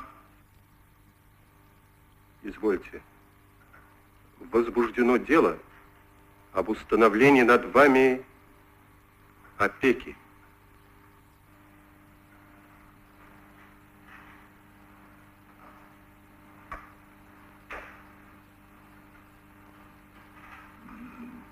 Ну, дальше. Вы, кажется, сказали, что меня через суд хотят взять под опеку. Да, именно так. Уже есть решение? Или дело только возбуждено? Нет, дело только возбуждено, но пока нет решения в пользу ответчика, вы лишаетесь всех гражданских прав. Иными словами, я признан неправоспособным, и вы мой опекун. вернее сказать, ваш лучший друг. Вы, видимо, не в полной мере понимаете, что означает эта акция, если она действительно имеет место для человека моего склада и моего общественного положения. Дело может быть решено и в вашу пользу.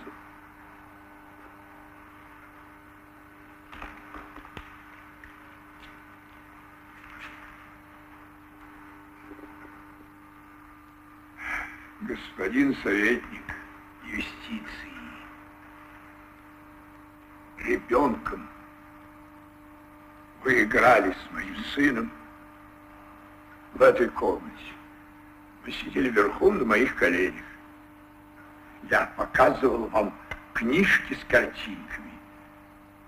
Когда вам исполнилось 11 лет, я подарил вам, вы помните, золотые часы. Да, я до сих пор храню их как бесценную память.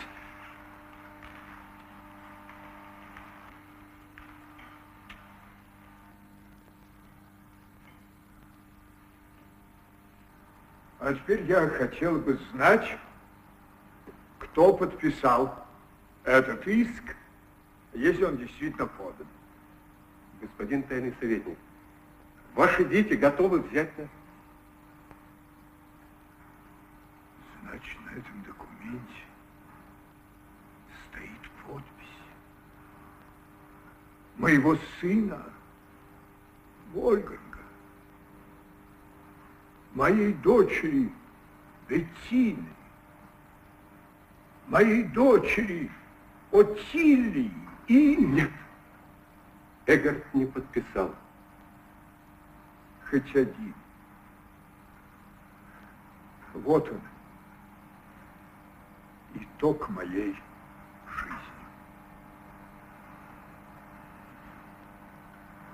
Молодой человек, так я представляю себе распятие.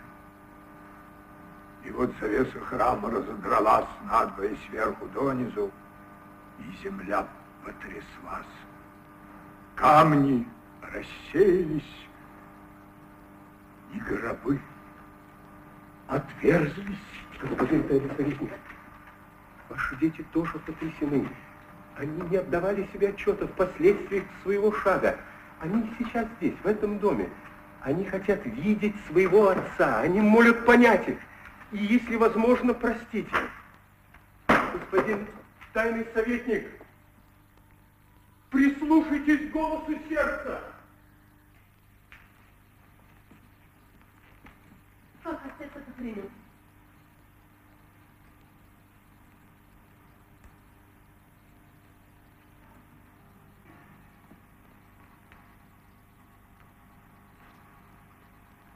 Уместнее было бы спросить, откуда у меня, человека постороннего, хватило сил все это вынести.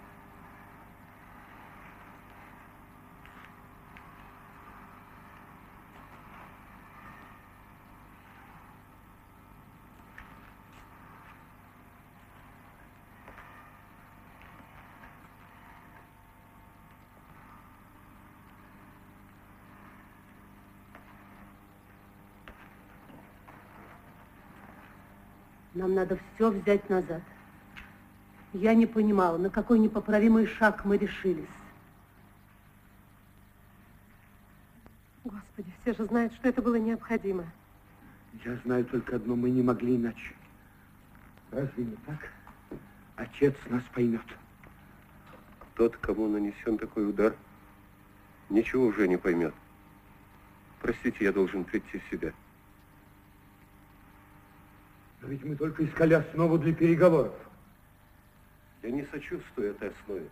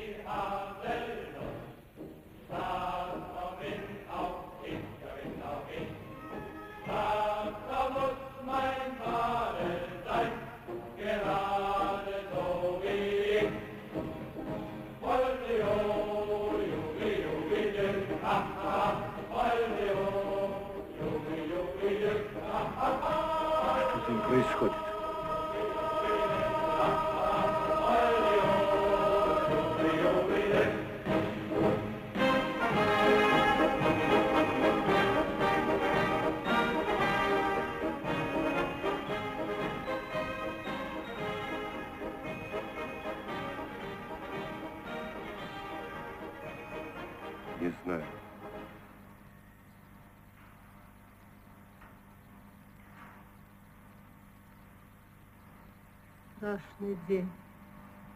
Я не переживу.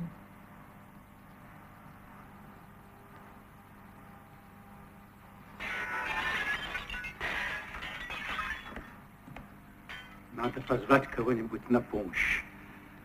Он в неистовстве. Он уничтожает семейные портреты. Топчет ваши детские фотографии.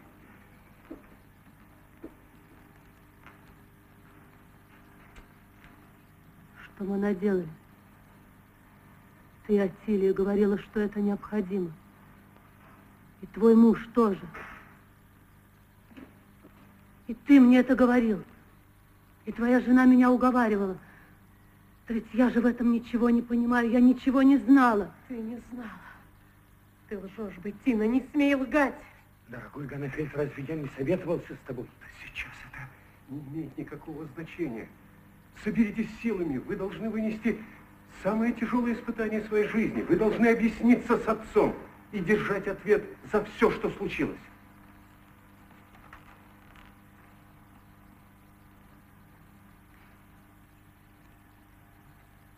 Где мой гроб?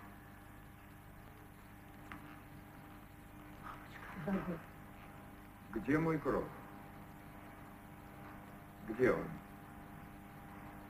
Ведь вы его сюда принесли.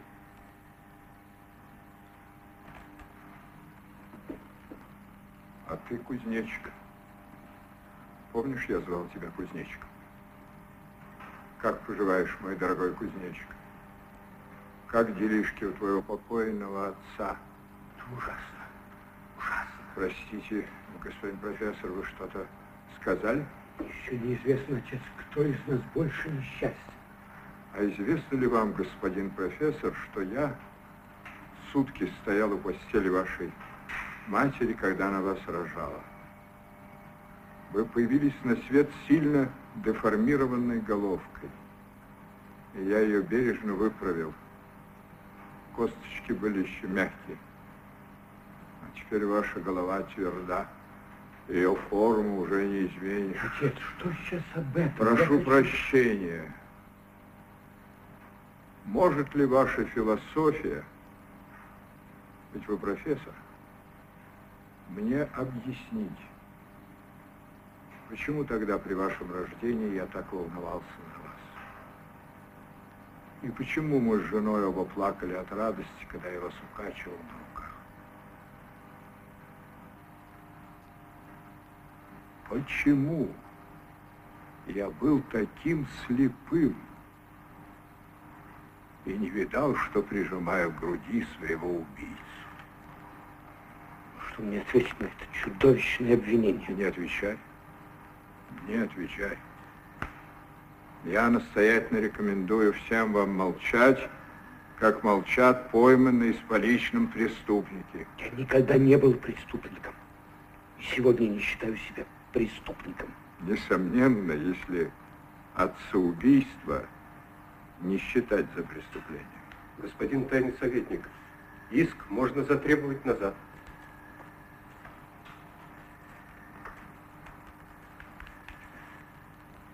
Папа, прости. Мы думали, что действуем во имя твоего же блага. Мы думали, что ты болен. Мы думали, что хороший уход поставит тебя на ноги. Но ты здоров, ты душевно абсолютно здоров. Это сегодня же выяснится. Для меня уже все выяснено.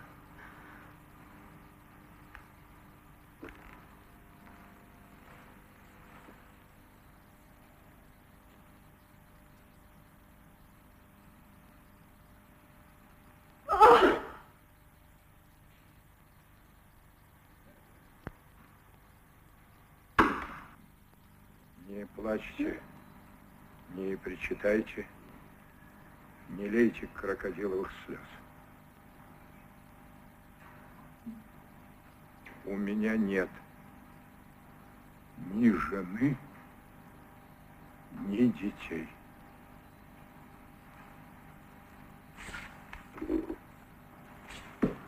Женщина родила на свет не людей, а кошек, собак, лисиц и волков.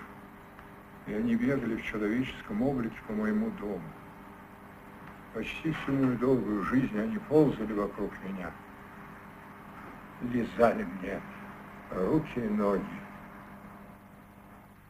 И вдруг разодрали меня своими клыками. Это несправедлив, граф. Мы могли ошибиться, но думали, что поступаем как надо. И ты со своей стороны был не во всем прав. Мы ведь стремились только упорядочить наши отношения.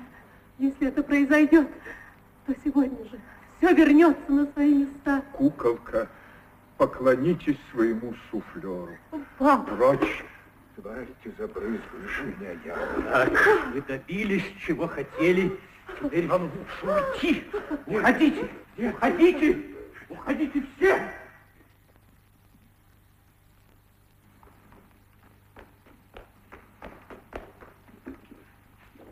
Винтер! Винтер, коньяк! Хорошо, что вы так владеете собой, Фрельненький.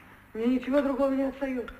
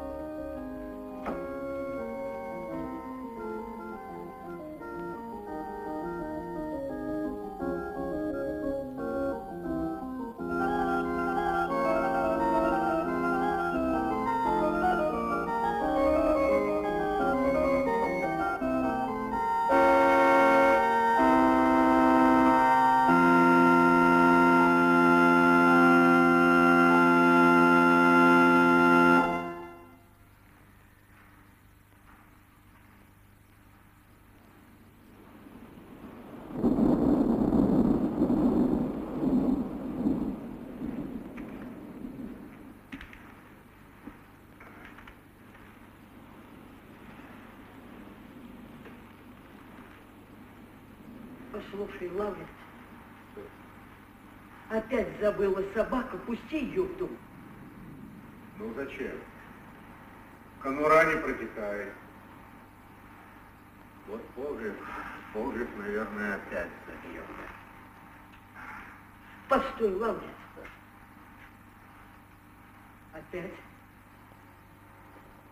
Да может, кошка пробежала. Я пошел спать. Нет, там кто-то ходит. Я не лягу. Ну что, Лаврент?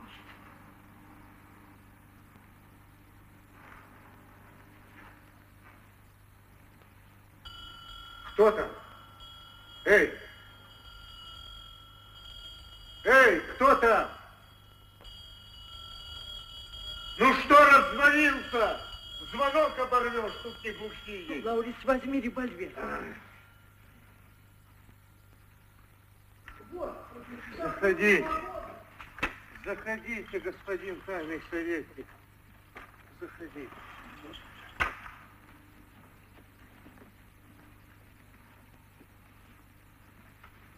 Вы, конечно, удивлены, фрау Петерс.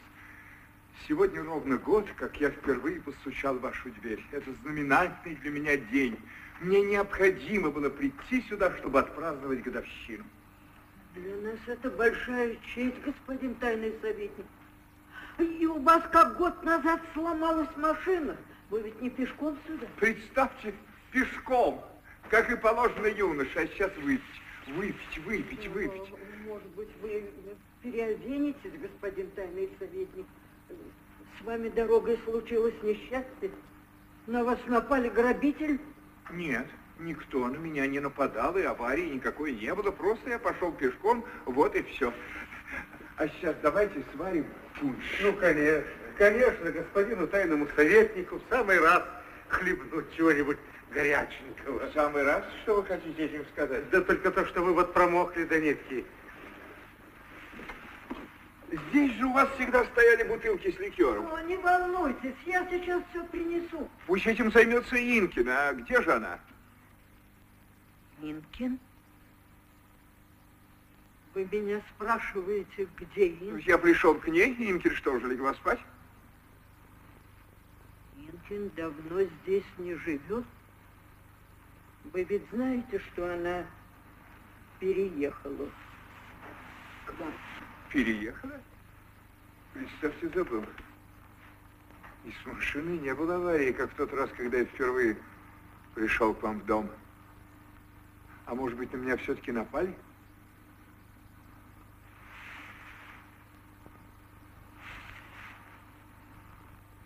Верно, верно. Тогда случилась авария, и я зашел к вам, чтобы позвонить по телефону. А ваш дверной колокольчик, право, Петерс, я узнаю из тысячи. Можно я еще раз подергаю шнурок? Поверьте, всю дорогу, когда я шел к вам, я радовался, что вновь услышу его, и Инкин отворит мне дверь.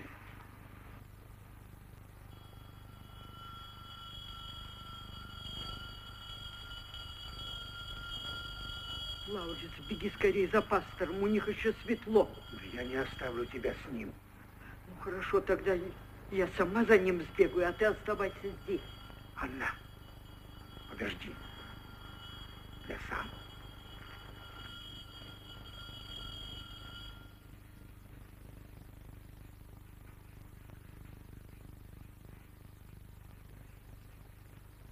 Воспользуемся тем, что мы с вами одни, фрау Петерс.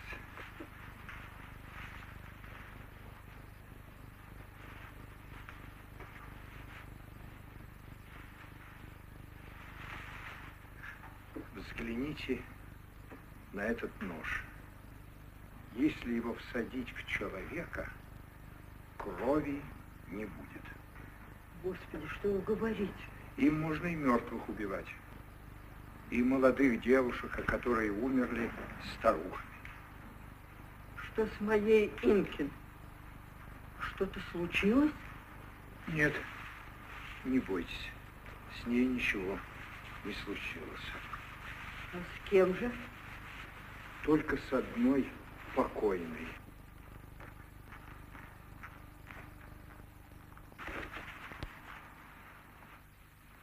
Где же пунш? Я э, могу чувствовать себя здесь в безопасности, господин Эбиш. Ведь вы меня не выгоните.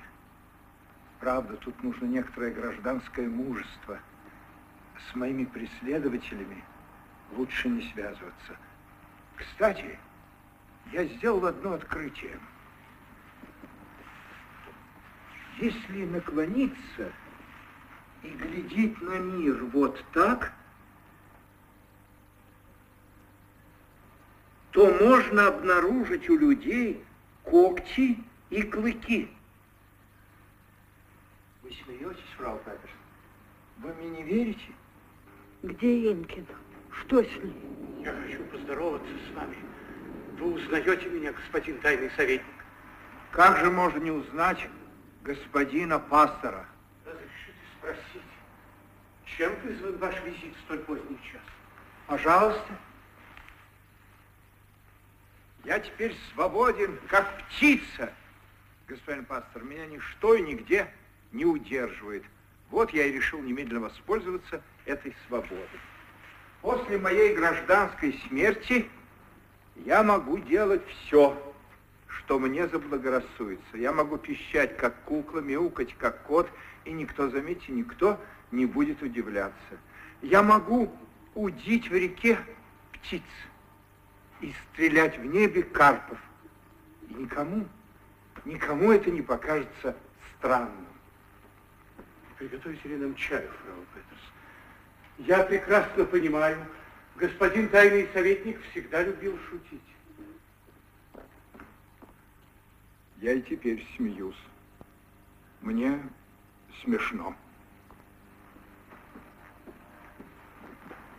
Позвоните в дом тайного советника. Случилось что-то ужасное. Я с радостью пригласил бы вас к себе, Но мои, к сожалению, уже все спят. Вот чистая рубашка и костюм моего брата. Переоденьтесь, господин тайный советник. Я настоятельно вас прошу. С удовольствием.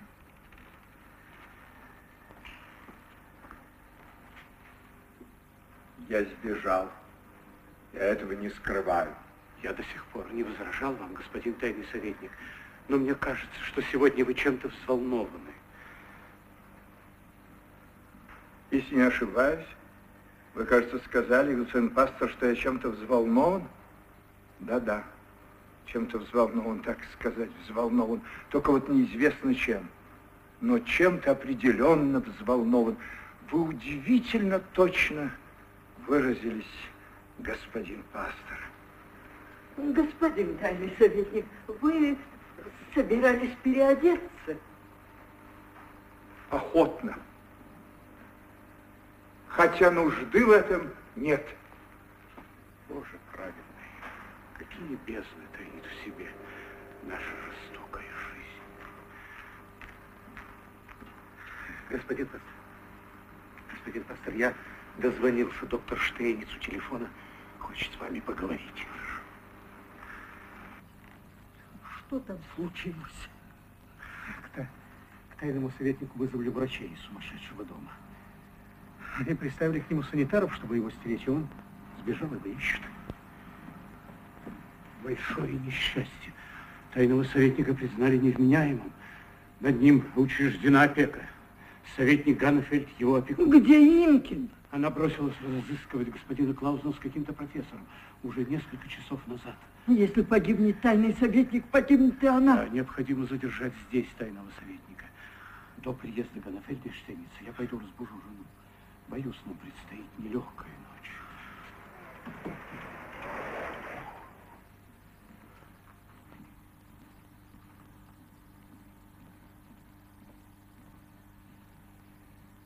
Вы меня, видно, не узнаете. А я уже был у вас однажды. Я друг Клаузена. Инкин там, в машине.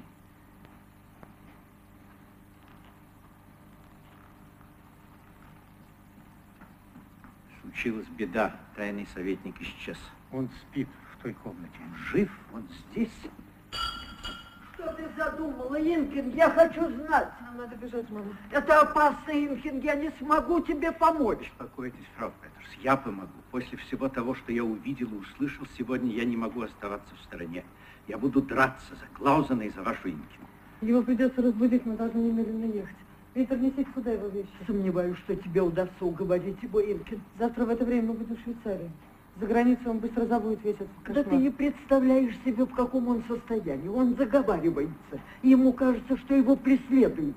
Кажется? Его в самом деле преследуют. Помогите, помогите нам, фрау Петерс. Надо бороться до конца, другого выхода нет. Мы разбудили его. Он идет сюда.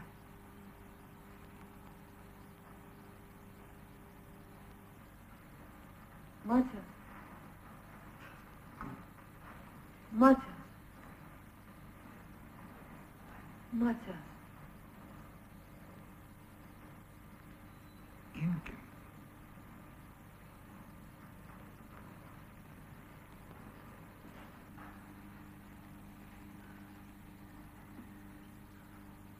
Говори, мы одни. Поздно. Моя душа умерла, Инкин. Это тебе сейчас так кажется. Я воскрешу тебя. Я вижу, что ты Инкин. Но я этого уже не чувствую.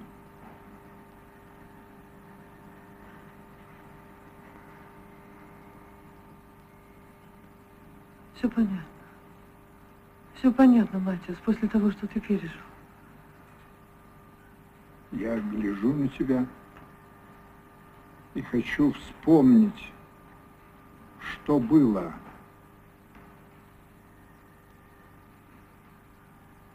И не могу. В еще живом теле уже мертвая душа.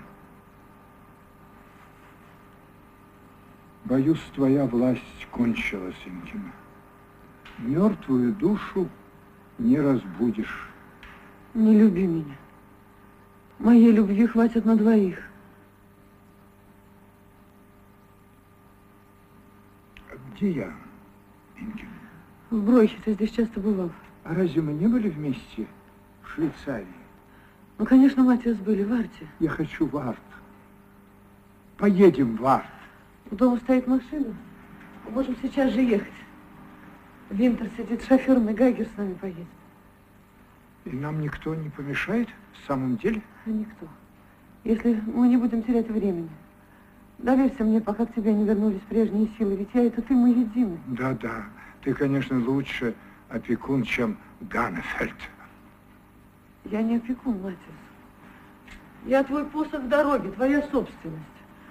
Твое творение, твое второе я. Как я очутился в доме твоей матери? Не думай об этом. В городе уже, наверное, разобрались, где ты находишься. Нам надо ехать. Через четверть часа будет поздно. Может быть, мне кто-нибудь, наконец, скажет, что произошло. Кажется, упал канделябр. Я испугался. Меня уложили в постель. Вот. Ты все восстановил в памяти. Почти все. Почти ты сказала почти. Значит, ты не лжешь.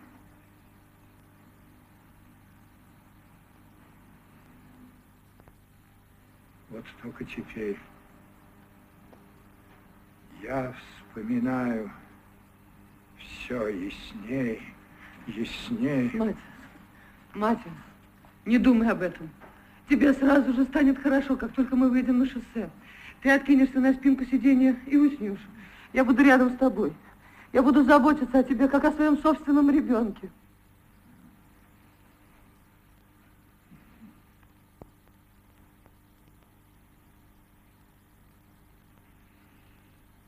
Знаешь ли ты, какая глубокая пропасть 70 лет жизни? Заглянешь в нее, кружится голова. Матиас, минуты идут одна за другой, золотые минуты. Нам надо ехать, нас ждут, Матиас. Ты птица из другого мира. Погоди, дай мне спокойно во всем разобраться. Когда твои благословенные руки вот так касаются меня, и я их не вижу, и тебя я не вижу, я закрываю глаза и чувствую, что существует вечная благодать. Прости меня, Матья, что я врываюсь так неожиданно. Я тебя всегда жду. Я знаю, знаю, но сейчас не время говорить. Надо Вы ехать. Принесли портфель с бумагами. Водка – высущее наказание. Он не узнает меня, Инкин. Я бессильна. Надо что-то предпринять. Винтер!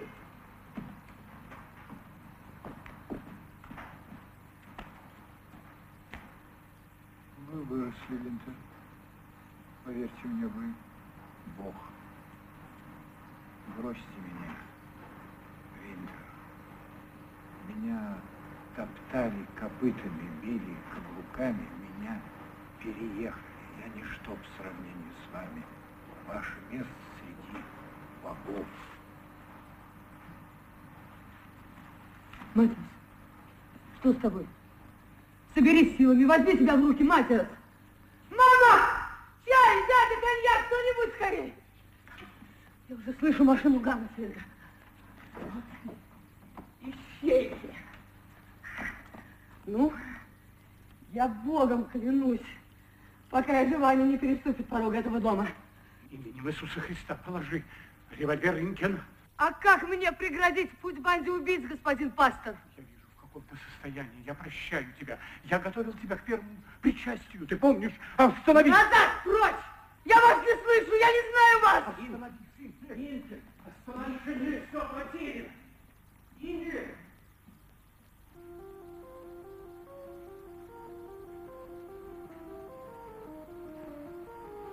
Послушай, кто это там так громко поет и мешает мне спать.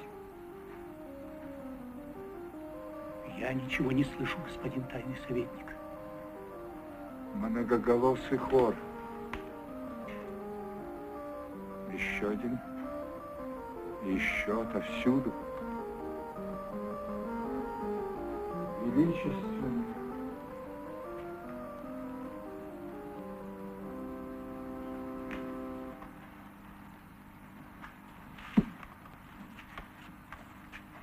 От этого пения леденеет кровь.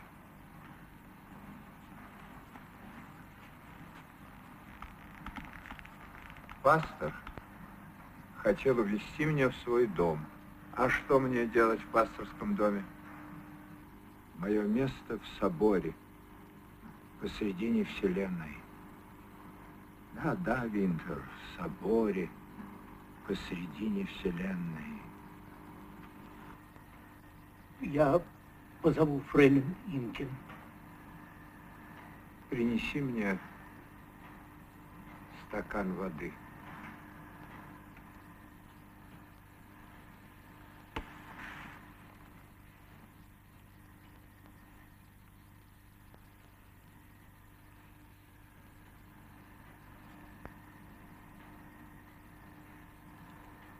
Сколько услуг оказали мне эти руки за долгие годы моей жизни.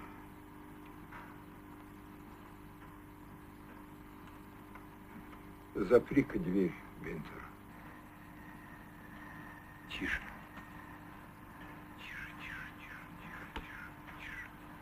Что вы изволили сказать, господин тайный советник?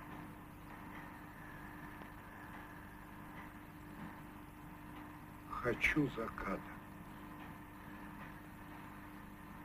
Разрешите, я позову профессора Гайгера.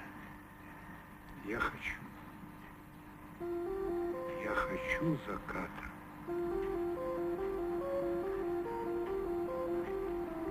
Это фуга. Это хорал. Это оратория. Кровь стынет в жилах.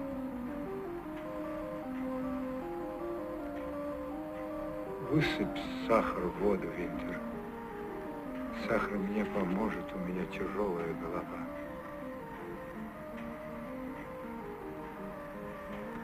Ты слышал эту фугу, этот храм, эту ораторию?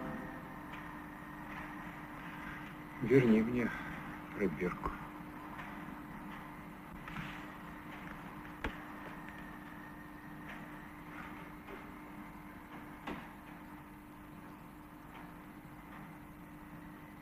Я желаю, я желаю, хочу заката. Хочу.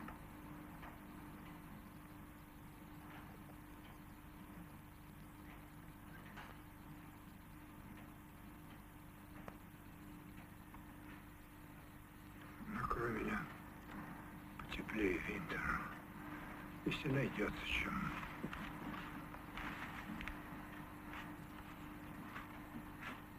Я хочу. Я хочу заката.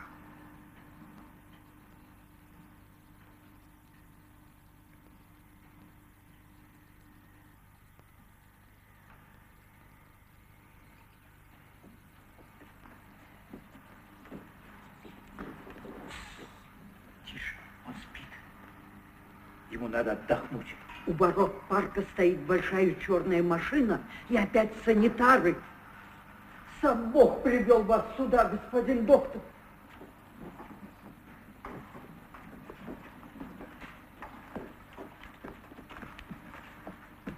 Матиас, что ты? А? Не молчи, Матиас. Скажи, хоть еле слышно, я пойму. Не молчи, Матиас.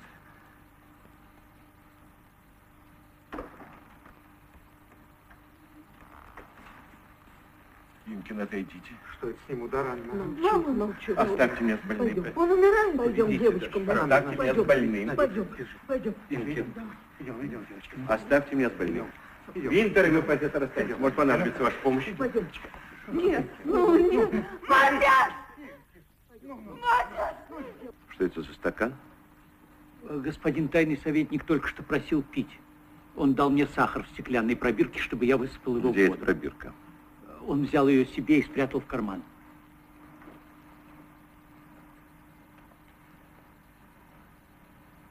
Что в этой пробирке?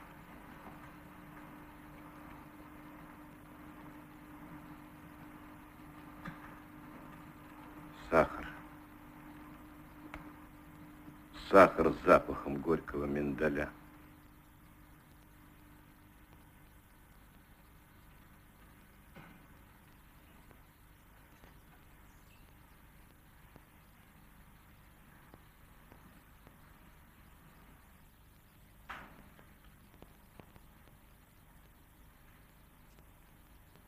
Верный ученик Марка Аврелия.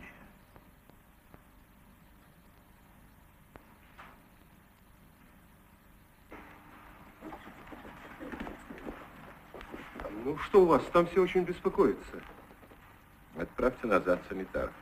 Недолго же вы были опекуном. Ни время, ни место не отвечать вам.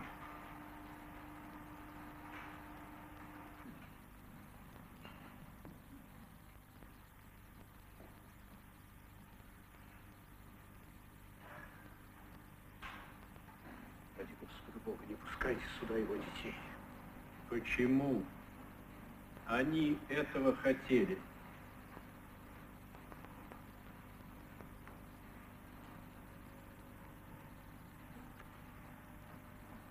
Вручаем Тебя, о Господи, душу сию, раба Твоего, чтобы она, умершая для мира сего, жила для Тебя.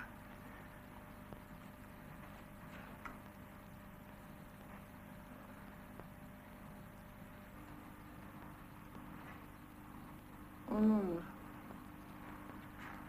Я знаю, его больше нет. Его убили.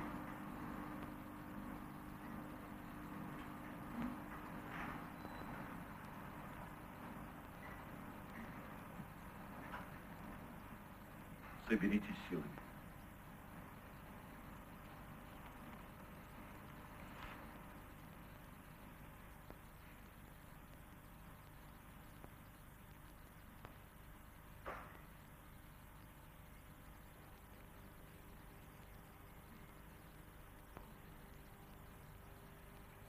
Благоволил простить ей грехи, которые она совершила этой жизни земной по человеческой славности. Через Христа, Господа нашего, чтобы она, умершая для мира сего, жила для Тебя. Через Христа, Господа нашего, и чтобы Ты по бесконечной благости и милосердию своему благоволил простить ей грехи, которые она совершила при жизни земной по человеческой славности.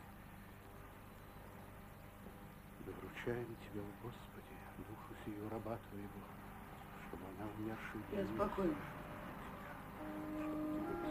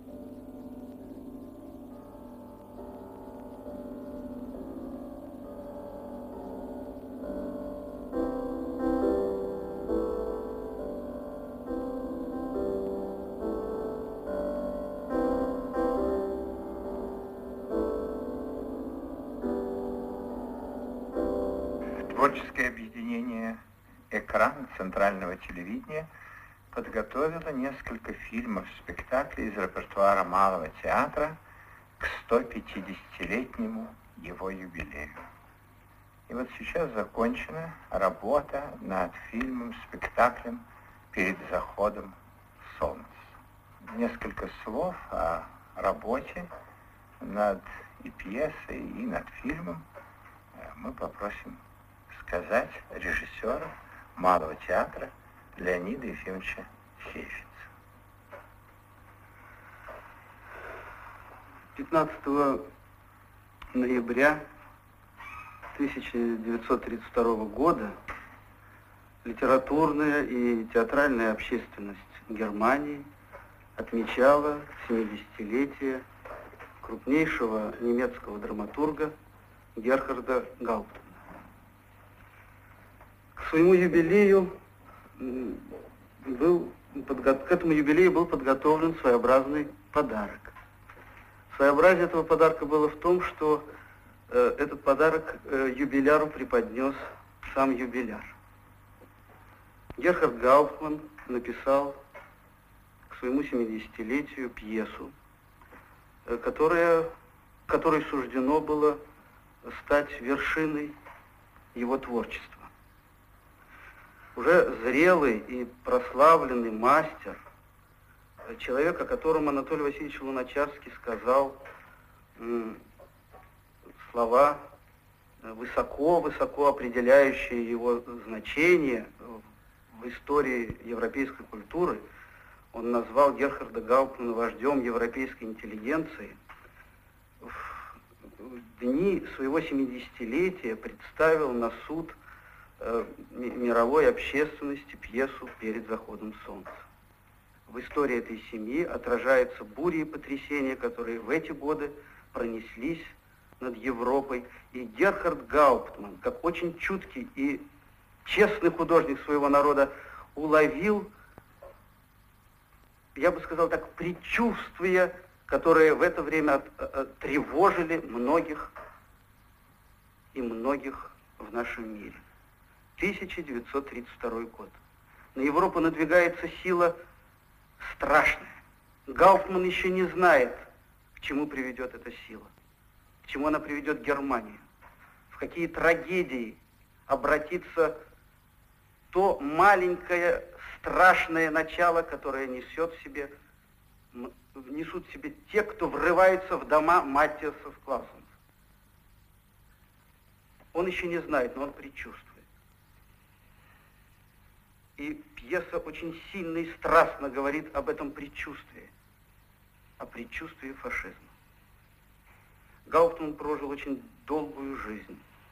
Ему суждено было встретить советские войска, которые принесли в его дом, достаточно уединенный дом, освобождения от фашизма. Тогда же, 40 лет тому назад, рассказывая о прекрасном человеческом порыве, о любви высокой, торжественной любви Матиаса Клаузена к простой девушке Инкин, о попытке оторваться от своего прошлого, сломать те жестокие рамки, в которых находился сам Матиас Клаузен. Герхард Гауптман говорит о том, что не может не волновать сегодня и не волнует, в общем, практически все 40 лет и деятелей театра, и тех, кто с этой пьесой соприкасается. Вот я думаю, те основные какие-то причины, которые побудили Малый театр обратиться к этой пьесе, у которой прекрасная сценическая судьба. Роль Матиуса Клаузена в нашем театре исполняет народный артист сэр Михаил Иванович Царев. Судить об его исполнении не нам. Я могу только сказать, что работа э, была очень серьезной, и, я бы сказал, трепетной. Елена Николаевна, я обращаюсь сейчас к вам, поскольку прошло уже достаточное время после того, как прошла премьера, и вы не являетесь исполнительницей главной роли. У вас, так сказать, вроде бы роль не, не самая главная, и тем не менее бесконечно дорогая в нашем спектакле. Прошло время, и, наверное, у каждого из нас есть возможность посмотреть на нашу работу со стороны. Как бы со стороны. Каковы ваши впечатления сегодня? Вот мне бы хотелось тогда начать с истоков, так сказать, нашей работы. Немножко это будет, может быть, от себя, для себя, но тем не менее мне хочется говорить о себе. Что вот мне лично очень хотелось участвовать в этой работе. Хотелось участвовать, потому что это очень интересная драматургия. И очень интересный для меня был режиссер. И даже та маленькая сравнительно роль, которая была мне поручена, она для меня имела очень большое значение. Я наблюдала за другими нашими товарищами, которые были заняты в этой постановке. И представьте себе, какая бы маленькая, крошечная роль ни была, все работали с очень большой какой-то отдачей. Мы очень любим этот спектакль. Да, когда мне предложили играть эту роль, то у меня было и чувство радости с одной стороны, а с другой стороны, конечно, я очень волновался. Радостно, потому что эта роль редкая, ее исполняли и исполняют и сейчас э, великолепные, очень большие, крупные актеры мирового театра и у нас в Советском Союзе. И играли, и сейчас играют очень хорошие актеры, потому что это дает большой материал для актера. С другой стороны, конечно, вот это-то и волновало, что исполнители этой роли были так, ну, прославлены, что ли. И всегда это очень трудно вступать в такую борьбу, когда еще не зная, что из этого получится. Дорого мне эта роль еще и потому, что это последняя моя работа. То есть последняя не вообще, а последняя за последние годы. А то, что последнее, то всегда как-то особенно дорого. Дорога мне эта работа. Очень дорога. Ну, а как все это вышло, это уже судить вам, дорогие телезрители. А нам бы хотелось, чтобы наш труд и наша общая работа принесла бы удовлетворение телезрителям, которые любят малый театр и 150-летие которого скоро будет отмечать вся страна.